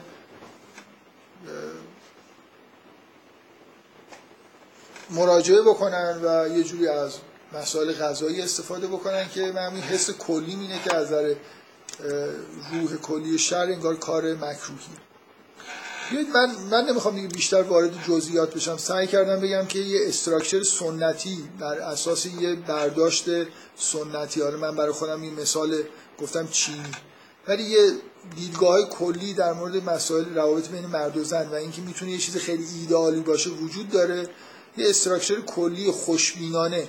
میشه فرض کرد و بعد قوانین شهر و مثل بعضی از قوانین شهر و مثل تفسره هایی که جلوی سوء استفاده ها رو می‌گیره بهش نگاه کرد.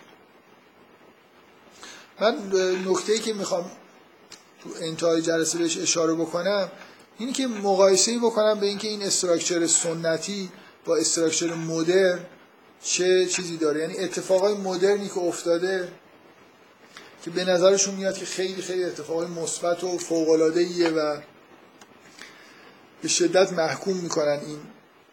این نوع تفویض قدرت به مرد رو جزو مرد سالاری می‌دونن و فکر می‌کنن که الان به جایی رسیدن که مثلا تصاوی حقوق مرد و زن وجود داره و الاخر من طبق معمول تو اینجور بحثا تا حالا اگه گوش کرده باشید حرفم اینه که مرد, سالاری مدرن در واقع مرد سالاری به این معنای عمیقتری تو دنیای مدرن وجود داره. دنیای سنتی حالا یه اسم دیگه خوب من فکر کنم یه بار گفتم اسمشو بذاریم پدر سالاری برای اینکه مسئله توی دوران قدیم گرایش بیشتر به قدرت مرد مثلا توی جامعه و روابط اجتماعیه. در حالی که چیزی که تو دنیای مدرن شکل گرفته اینه که اصلا ارزش های مردانه ارزش های مسلطن و ارزش های زنانه ارزش های ارزشمند نیستن. بنابراین انگار زنها سوق داده شدن به سمت اینکه توی همون دنیای مردانه زندگی کنن و مثل مردها زندگی بکنن. مرد سالاری واقعی اینه که اصلا زن به معنای واقعی کلمه اونقدر زنانگی در حدی تحت فشار فشار بوده که کم کم مثل یه چیز مکروهی باش برخورد میشه. مثلا اینکه من الان میگم اگه اهرمای قدرت رو در اختیار مرد قرار بدیم زن میره به سمت اینکه زنانه رفتار بکنه من که دارم میگم مثل ارزش مثبت به این نگاه می‌کنم ولی فکر می‌کنم الان شما اگه رفتارهایی که زنان محسوب میشن تو دنیای مدرن بگید که یعنی زن توی شرایطی قرار می‌گیری که اینجوری رفتار بکنه همه حالشون به هم می‌خوره. برای اینکه کلا زن و زنانگی یه چیز مثبتی در نظر گرفته نمیشه. همون حالت مردانه است که نکته مثبتی یعنی یه کسی که قدرت و اختیار داره و با تمام وجود مثلا می‌تونه بره توی جامعه کار کنه و پول به دست بیاره و این حرفا. این چیزی که قبلا به عنوان حق و وظیفه در اختیار مردها بود همین چیز مثبتیه که الان همه در واقع دنبالش هستن. چه مرد باشن چه زن. بنابراین دنیای مدرن به این سمت رفته که قوانین رو طوری در واقع بچینه که زن هم به اندازه مرد بتونه function های مردانه داشته باشه.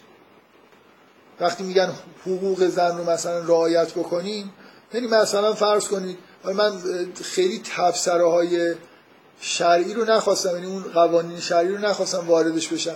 توی اسلام یکی از چیزای یه خورده بدبینانه نسبت به یعنی اون تفسیرهایی که نتیجه حس بدبینانه است اینه که برخلاف جوامع سنتی برای زن استقلال مالی قائل شده اسلام. یعنی اصلا اینطوری نیست که مثلا زن وقتی که ازدواج می‌کنه اموالش اموال مرد حساب بشه. یعنی می‌خوام بگم کاملا اینطوری نیست که اهرمای قدرت رو به معنای واقعی کلمه از نظر قانونی همه رو از دست زن بگیریم به مرد انتقال بدیم. اموال زن همچنان در اختیارش قرار می‌گیره. اون صداقی هم که داده شده اموال زنه. ولی اگه خوشبین باشیم خب این مسئله مثل اکثر در واقع هم اتفاقایی که جامعه سنتی میافتاد که زنها اموال خودشون رو با اکراه در اختیار مرد قرار نمی‌دادن. اگه روابط خوب باشه خب مرد از این اموال استفاده می‌کنه برای گذران زندگی خانوادگی. ولی بالاخره تو جامعه سنتی تو همین اروپا تا چند صد سال قبل تا مثلا دو قرن قبل اموال اموال مرد می‌شدن. و اگه طلاق اتفاق میافتاد یه چیز یه راه سوء استفاده خیلی بدی ممکن بود اینجا باشه. من البته الان اینو خیلی نمی‌دونم. فکر می‌کنم این اتفاقی میافتاد همراه با این قانون بود که طلاق هم اتفاق نمیافته. یعنی قوانین مسیحی که جوری جلوی طلاق رو هم گرفته بود. بنابراین اموال مشترک بود دیگه چون این دوتا همیشه قرار با هم زندگی بکنن. من الان خیلی جزئیات قوانین مالی مربوط به خانواده توی اروپا رو نمی‌دونم. به غیر از همین که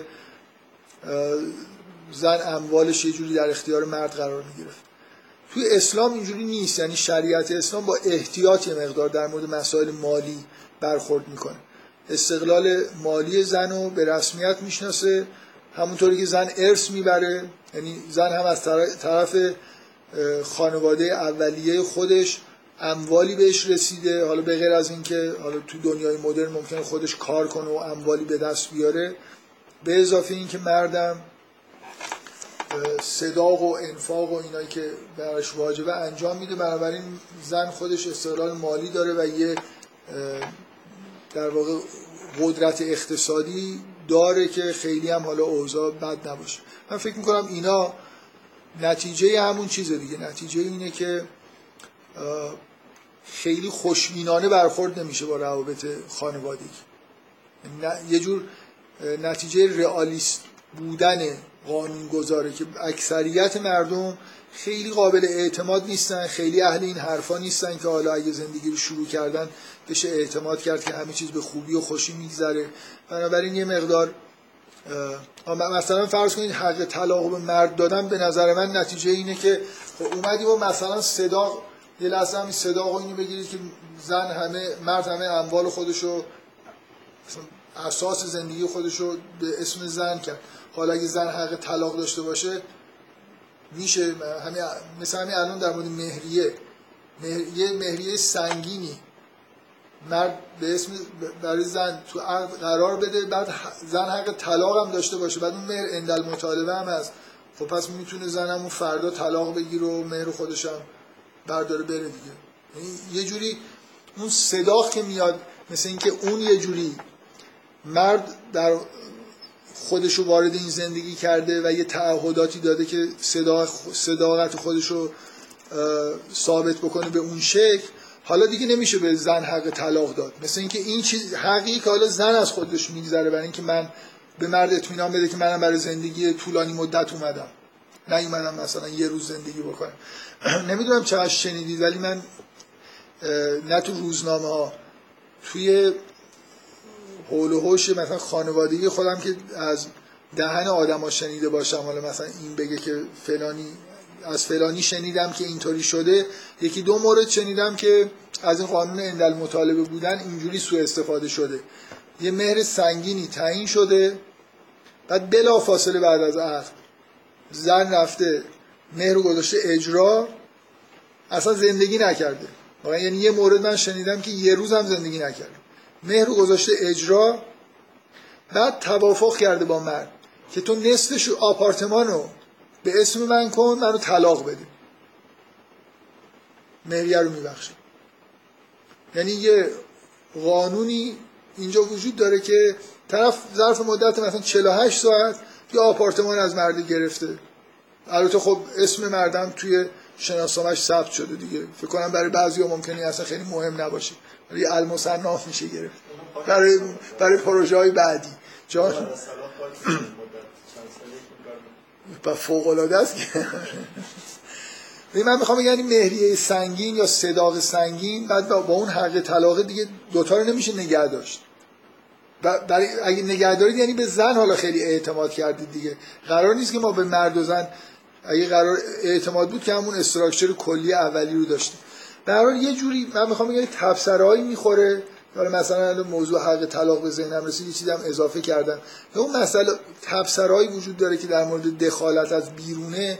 بالاخره یه تبصرهایی که مبنی بر اینکه ممکنه اوضاع بد بشه باید یه جوری تحت کنترل قرار بگیره حالا تو دنیای مدرن ببینید نظر من که در واقع روابط خانوادگی به حالت فاجعه رسیده دیگه. شما مثلا آمار بگیرید ببینید طول مدتی که از یه طرف غربی طبق معمول با غرور هرچه تمامتر همیشه هر چی که هستن به نظرشون میاد بهترین وضعیت تاریخه. الان هم مطمئنا احساسشون اینه که قوانین و کنوانسیوناشون بهترین قوانین تاریخ بشره. در مورد روابط زن و مرد. خب حالا مثلا بیاید وضعیت خانواده رو توی همین غرب با این قوانین موجود بررسی بکنید واقعا اوضاع روابط خانوادگی خوبه توی غرب. می‌تونه کسی واقعا جرأت داره یه آدم غربی اینقدر دیگه روش زیاد باشه که بگه اوضاع خانواده توی غرب مناسبه. فکر کنم یه آماری وجود داره که بیش از نصف ازدواج ها در آمریکا در سال اول به طلاق منجر میشن. بیش از نصف تو سال اول. دقیقا این چیزی که من تو آمار دیدم. مثلا مربوط به شاید حدود 7 8 سال قبل باشه. نمی‌دونم الان چه جوریه. وضعیت روابط خارج از خانواده بچه های بی سرپرست چه می‌دونم اصلا یه اوضاع به هم ریختگی وجود داره. می‌خوام بگن که اینا یا اصلا من کلا اینشان اینم کار ندارم. شما مسئله بچه دار شدن زنها رو نگاه کنید. چقدر رغبت الان توی مرد و زن. ببین من می‌خوام قوانین خانواده رو یه جوری به, سعی کنم بریزم. که یه خانواده های پایداری تشکیل بشه توش بچه به دنیا بیاد مثلا بچه ها خوب تربیت بشن. فکر کنم اهداف شریعت متمرکز روی این چیزاست. سعی کنیم که به یه همچین چیزی برسیم. حالا ممکنه اصلا رسیدن به این ساده نیست. یعنی من نمی‌خوام بگم اگه قوانین شریعت رو شما توی یه جامعه دینی به طور کامل هوشمندانه با حضور معصومینم رعایت بکنید و اجرا بکنیدم من خیلی امیدوار نیستم آمار فوق العاده از نظر مسائل خانوادگی به وجود بیاد. یعنی همه مثلا فکر کنیم اکثریت خانواده زندگی خیلی عاشقانه است و بچه ها خوب دارن تر... این اصلا این هیته ایه که خیلی توش موفقیت های بزرگی شاید نتونیم به دست بیاریم. کلا اینطوری شما شرع و توی جامعه دینی که رعایت مثلا قوانین عبادت که اجرا میشن اینطوری نیست که مردم همه عارف بشن که. قوانین خانواده‌اش هم همینطوری یعنی انتظار نداشته باشید اگه قوانین خیلی هم خوب اجرا بشه همه چیز یه دفعه خانواده همه گلستان میشن.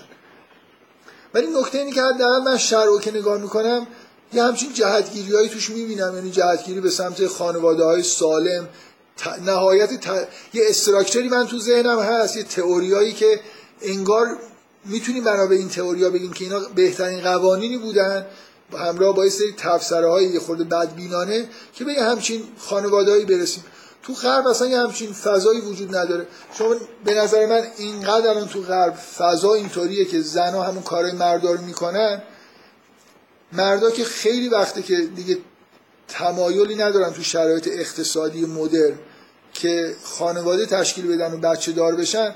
زنها هم به نظر من تو دهه های اخیر به این موجوداتی تبدیل شدن که خیلی میل به بچه دار شدن ندارن من اگه بخوام یه فکت یه متر بذارم یه خانواده سنج چه می‌دونم یه چیزی ابداع بکنم بگم که یه چیزی رو توی جامعه اندازه بگیرید ببینید اوضاع روابط زن و مرد کلا خوبه. اوضاع زنا خوبه یا نه؟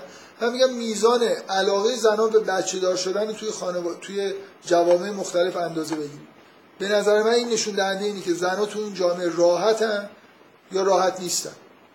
اوضاعشون خوبه یا بده؟ یعنی جامعه ای که توش 90 درصد زنها ترس از بارداری دارن دنبال همش دنبال به دست آوردن حق سخت جنینن. یعنی شما یه لحظه اینو فرض بکنید این فرض از من بدیهی رو که بخش مهمی از تکامل زن مربوط به بارداری و مادر شدنه در یه محیط امنی که اون محیط امن باعث میشه که حس بارداری پیدا بکنن و بتونن بچه های خودشون بزرگ بکنن. اگه واقعا این جزء طبیعت بدیهی و واضح زنه که باید باردار بشه تا به کمال خودش برسه بنابراین با تمام وجود باید تمایل به بارداری داشته باشه.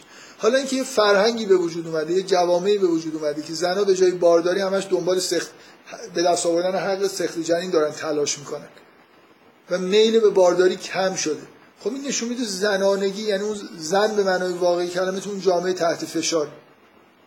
و جامعه سنتی که زنها تمایل بیشتری به بارداری داشتن انگار جامعه به طبیعت زن داشت احترام بیشتری فضای بیشتری برای زن داشت ایجاد می‌کرد.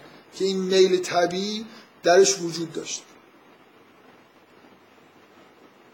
شما واقعا تو همین جامعه خودمون 50 سال 100 سال برید عقب زنها به وضوح در تمام مدت دوران نوجوانیشون قبل از ازدواج شاید اگه نقصی وجود داشت این بود که شوهر می‌کردن برای بچه دار شدن. یعنی اون هدف غاییشون انگار بود. برای اینکه رابطه زن و مرد خیلی رابطه خوبی تو جامعه سنتی ما نبود. ولی حداقل این عشق بچه دار شدن و بچه بزرگ کردن این این بخش طبیعت زنانه کاملا به نظر میومد بهش میدان داده شده بود در فرهنگ و در جامعه در خانواده هایی که تشکیل می‌شد. بنابراین می‌خوام بگم یعنی یه, یه چیزهایی که در واقع الان توی غرب بهش افتخار می‌کنن با یه مترو اندازهای ساده به نظر من میشه نشون داد که نه تنها موفقیت نبوده بلکه وضعیت زن و خانواده توی جامعه غرب با همین کنوانسیون ها و اون چیزهایی که بهش افتخار می‌کنن به پایین ترین سطح ممکن شاید در طول تاریخ رسیده باشه. یعنی یه پدیدهایی وجود داره که سابقه تاریخی نداره. من احتمالا یکی دو تا تفسره در ادامه این حرفی که الان شروع کردم بزنم. اول جلسه آینده میگم ولی خب فکر می‌کنم موضوع صحبت رو جلسه آینده عوض می‌کنم. و من قصدم این بود که یه به عنوان نمونه چیزی که یکی دو بار توی کلاس بهش اشاره کرده بودم که میشه یه تئوریای پایه همراه با یه بایدهایی رو گذاشت و سعی, سعی کنیم که قوانین شریعت رو ازش به دست بیاریم. یعنی یا نزدیک بشیم به قوانین شریعت. من اصلا الان ممکنه الان یه نفر این من می‌خوام بگم عین بحث تئوری های علمیه. الان یه نفر ممکنه یه مبانی دیگه ای رو از نظر درکش از زن مرد و روابط زن و مرد و خانواده و اهداف دیگه ای رو بذاره و سعی کنه نشون بده که چیزی شبیهتر به قوانین شر می‌تونه به دست بیاره. از این تئوری ها و باید نباید که ابتدایی که اصولی که گذاشته. و این رقابت می‌تونه ادامه پیدا بکنه. این مثل تئوری های علمی مثل اینکه احکام شریعت بشن مثل فکت های تثبیت شده و این مدل هایی که ساخته میشن بشن مثل مدل های علمی که دارن رقابت می‌کنن کدومشون می‌تونن نزدیکتر بشن به مجموعه احکام شریعت. الان از حرفایی که من زدم به هیچ وجه نمیشه نتیجه گرفت که این مدلی که من توصیف کردم حالا اسمشو بذاریم مدل یین و یان یا نمی‌دونم جلال و جمال این مدلیه که بهترین مدل ممکنه. من فکر می‌کنم چیزی نزدیک میشه به چیزهایی که توی شریعت در مورد روابط خانوادگی گفته شده. ولی نه اینکه همه چیزشو بشه همه قوانین شرع بشه استنتاج کرد و تا وقتی مدل ولی مثل علم تا وقتی مدل دیگه ای که بتونه رقابت بکنه و نزدیکتر بشه بایدهای نزدیکتر به شرع و استخراج بکنه تا وقتی به همچین مدل دومی نرسیدیم مدل اول رو می‌تونیم محترم نگه داریم. بفهم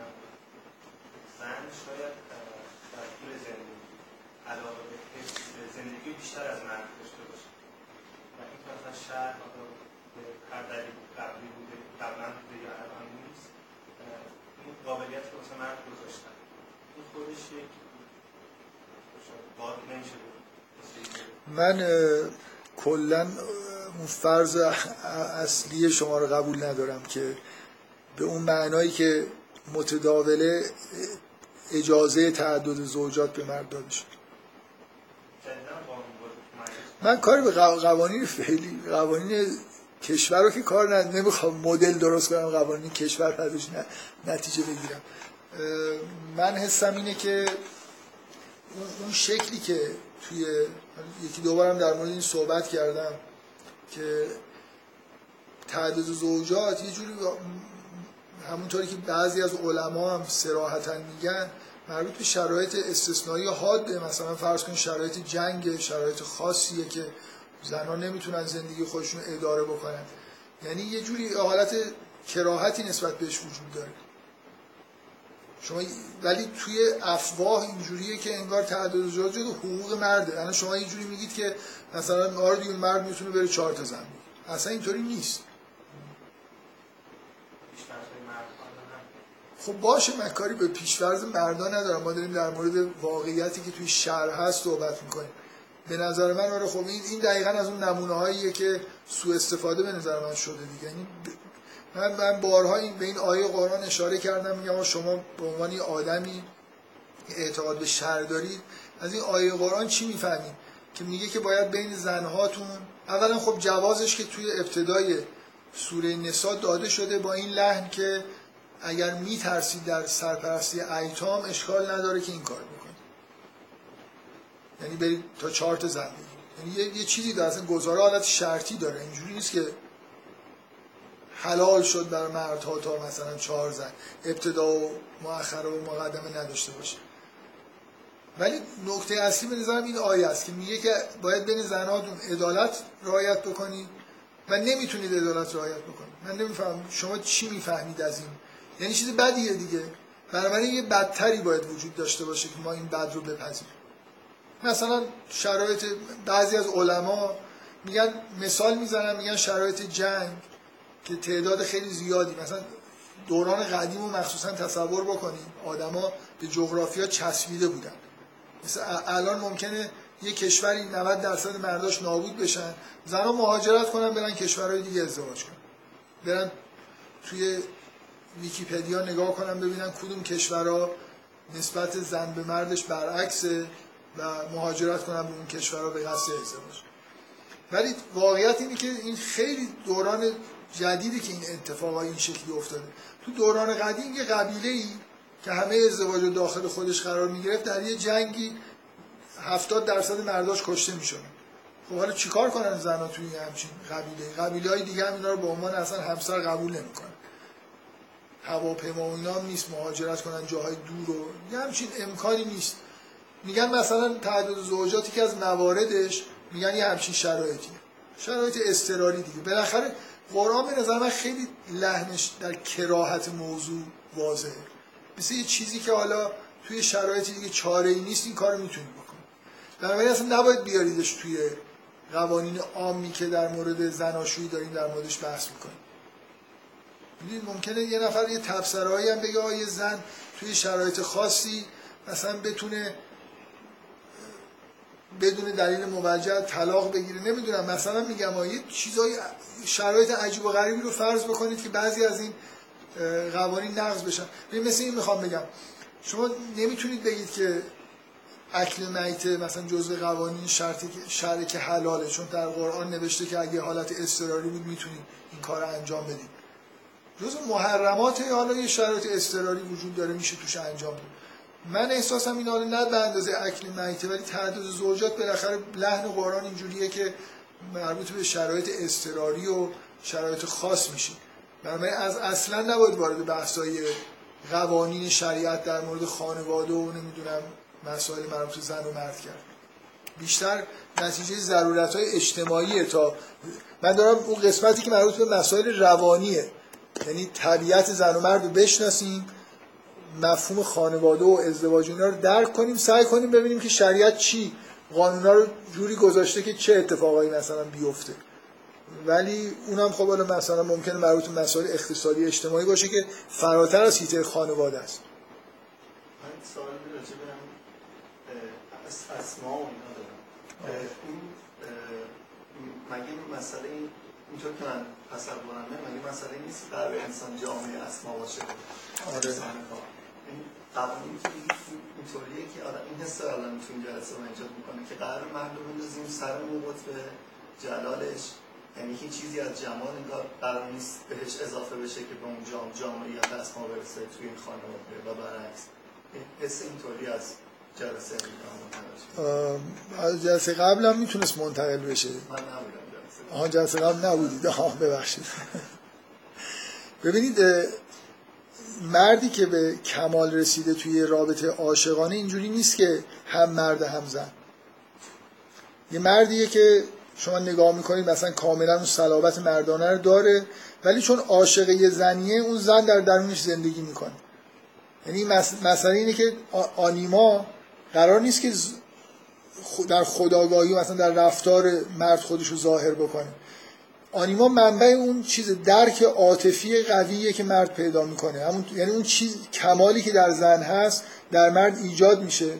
از طریق اینکه ببینید نتیجه عشق اینه که در درون زن یه مرد زندگی می‌کنه حالا. زن زنه. ولی اون مرد درونش فعال و قدرتمند و باروره. و مرد هم همینجور. آنیماش باروره. خلاقیت و هنری پیدا می‌کنه. پر از مثلا ظرافت های عاطفی میشه مرد. چیزی که قبل از اینکه تو وارد رابطه عاشقانه بشه به این حد نداشته. الهام های هنری ممکنه پیدا بکنه. این معنیش نیست که بره آرایش کنه. ببینید رفتار زنانه رو کپی کردن این اتفاقی که اتفاقا تو غرب افتاده. چون این چیز اولا اینکه قطب مردان و زنانه توش فیکس شدن و موندن نقصه حتی غربی هم یه جوری انگار اینو می‌فهمن. الان مثلا فرض کنید که مردا رفتارهای زنانه رو اختباس می‌کنن آرایش بکنن نمی‌دونم به لباس خودشون خیلی اهمیت بدن. زنا هم همینجور زنا که به وضوح به دلیل همین فضای مرد سالار به شدت رفتارهای مردانه رو اختباس می‌کنن. این کمال مرد و زن نیست از نظر روانی. از نظر روانی آنیما یه جوری توی لایه دیگه ای از وجود مرد داره زندگی می‌کنه نه در خداگاهی و مثلا رفتار و فانکشنایی که انجام میده در درون مرد. یعنی جای تد... ساده جامعیت آسمانی نگاه می‌کنم. احساس می‌کنم که این جایی یعنی که یه جور چیز وجود داره دیگه. همیشه یکیشون بیشتر از اون تجلی داره محل تجلی ظاهر و باطنش فرق می‌کنه. یعنی زیبایی مرد زیبا میشه باطن مرد زیبا میشه. به دلیل اینکه عواطف زیبا پیدا می‌کنه. اون حس زنانه که نسبت به حیات وجود داره در مرد به وجود میاد. و در زن هم همینجور. در زن اون مثلا نوع اقلانیتی که در من واقعا خوبه بگم اقلانیت زن به مرد منتقل میشه اون صوفیا. و اقلانیت مرد به زن منتقل میشه. یعنی منتها جایگاهشون حالت چیز داره. از نظر اینکه کدوم در ظاهر کدوم در باطنه انگار همچنان قرینه هم دیگه هستن. یعنی استراکچری که یون توصیف می‌کنه دیگه. آنیمای قوی معنیش این نیست که این آنیمای مثلا رفتار مرد زنانه میشه. آنیمای منبعی در درون مرده که خیلی به ناخداگاهش مربوطه. همونجوری که آنیموس به ناخداگاه زن یه جوری مربوطه. که منبع یه سری چیزا میشه. عواطف و چیزایی که توی مرد یه جوری خیلی تحت کنترلش نیست مثل الهام های هنری. مرد تبدیل به همچین موضوع موجودی میشه. در درونش به زیبایی دست پیدا می‌کنه. ظاهرش ممکنه واقعا شما ممکنه یه مردی رو به یه همچین کمالی رسیده باشه. یه, یه مدت محدودی اگه رفتارهای ظاهریشون نگاه کنید به نظرتون میاد خیلی فرق نکرد. ولی به شدت درونش فرق داره دیگه. به دلیل همون زرافت هایی که در درونش ایجاد شده درک های جدیدی که پیدا کرده نسبت به جهان روابط انسانی. همینطور زنم همینطور.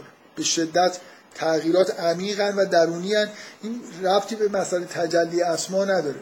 یعنی بالاخره زیبایی در درون مرد متجلی شده. ولی نه اینکه خودشو آرایش کنه اونطوری که زن خودشو آرایش می‌کنه. این خود محل محلش فرق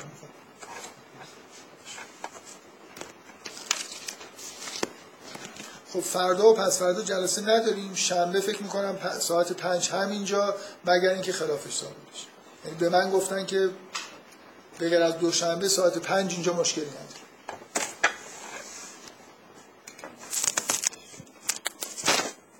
هیچ هیچ پیشنهادی نکرد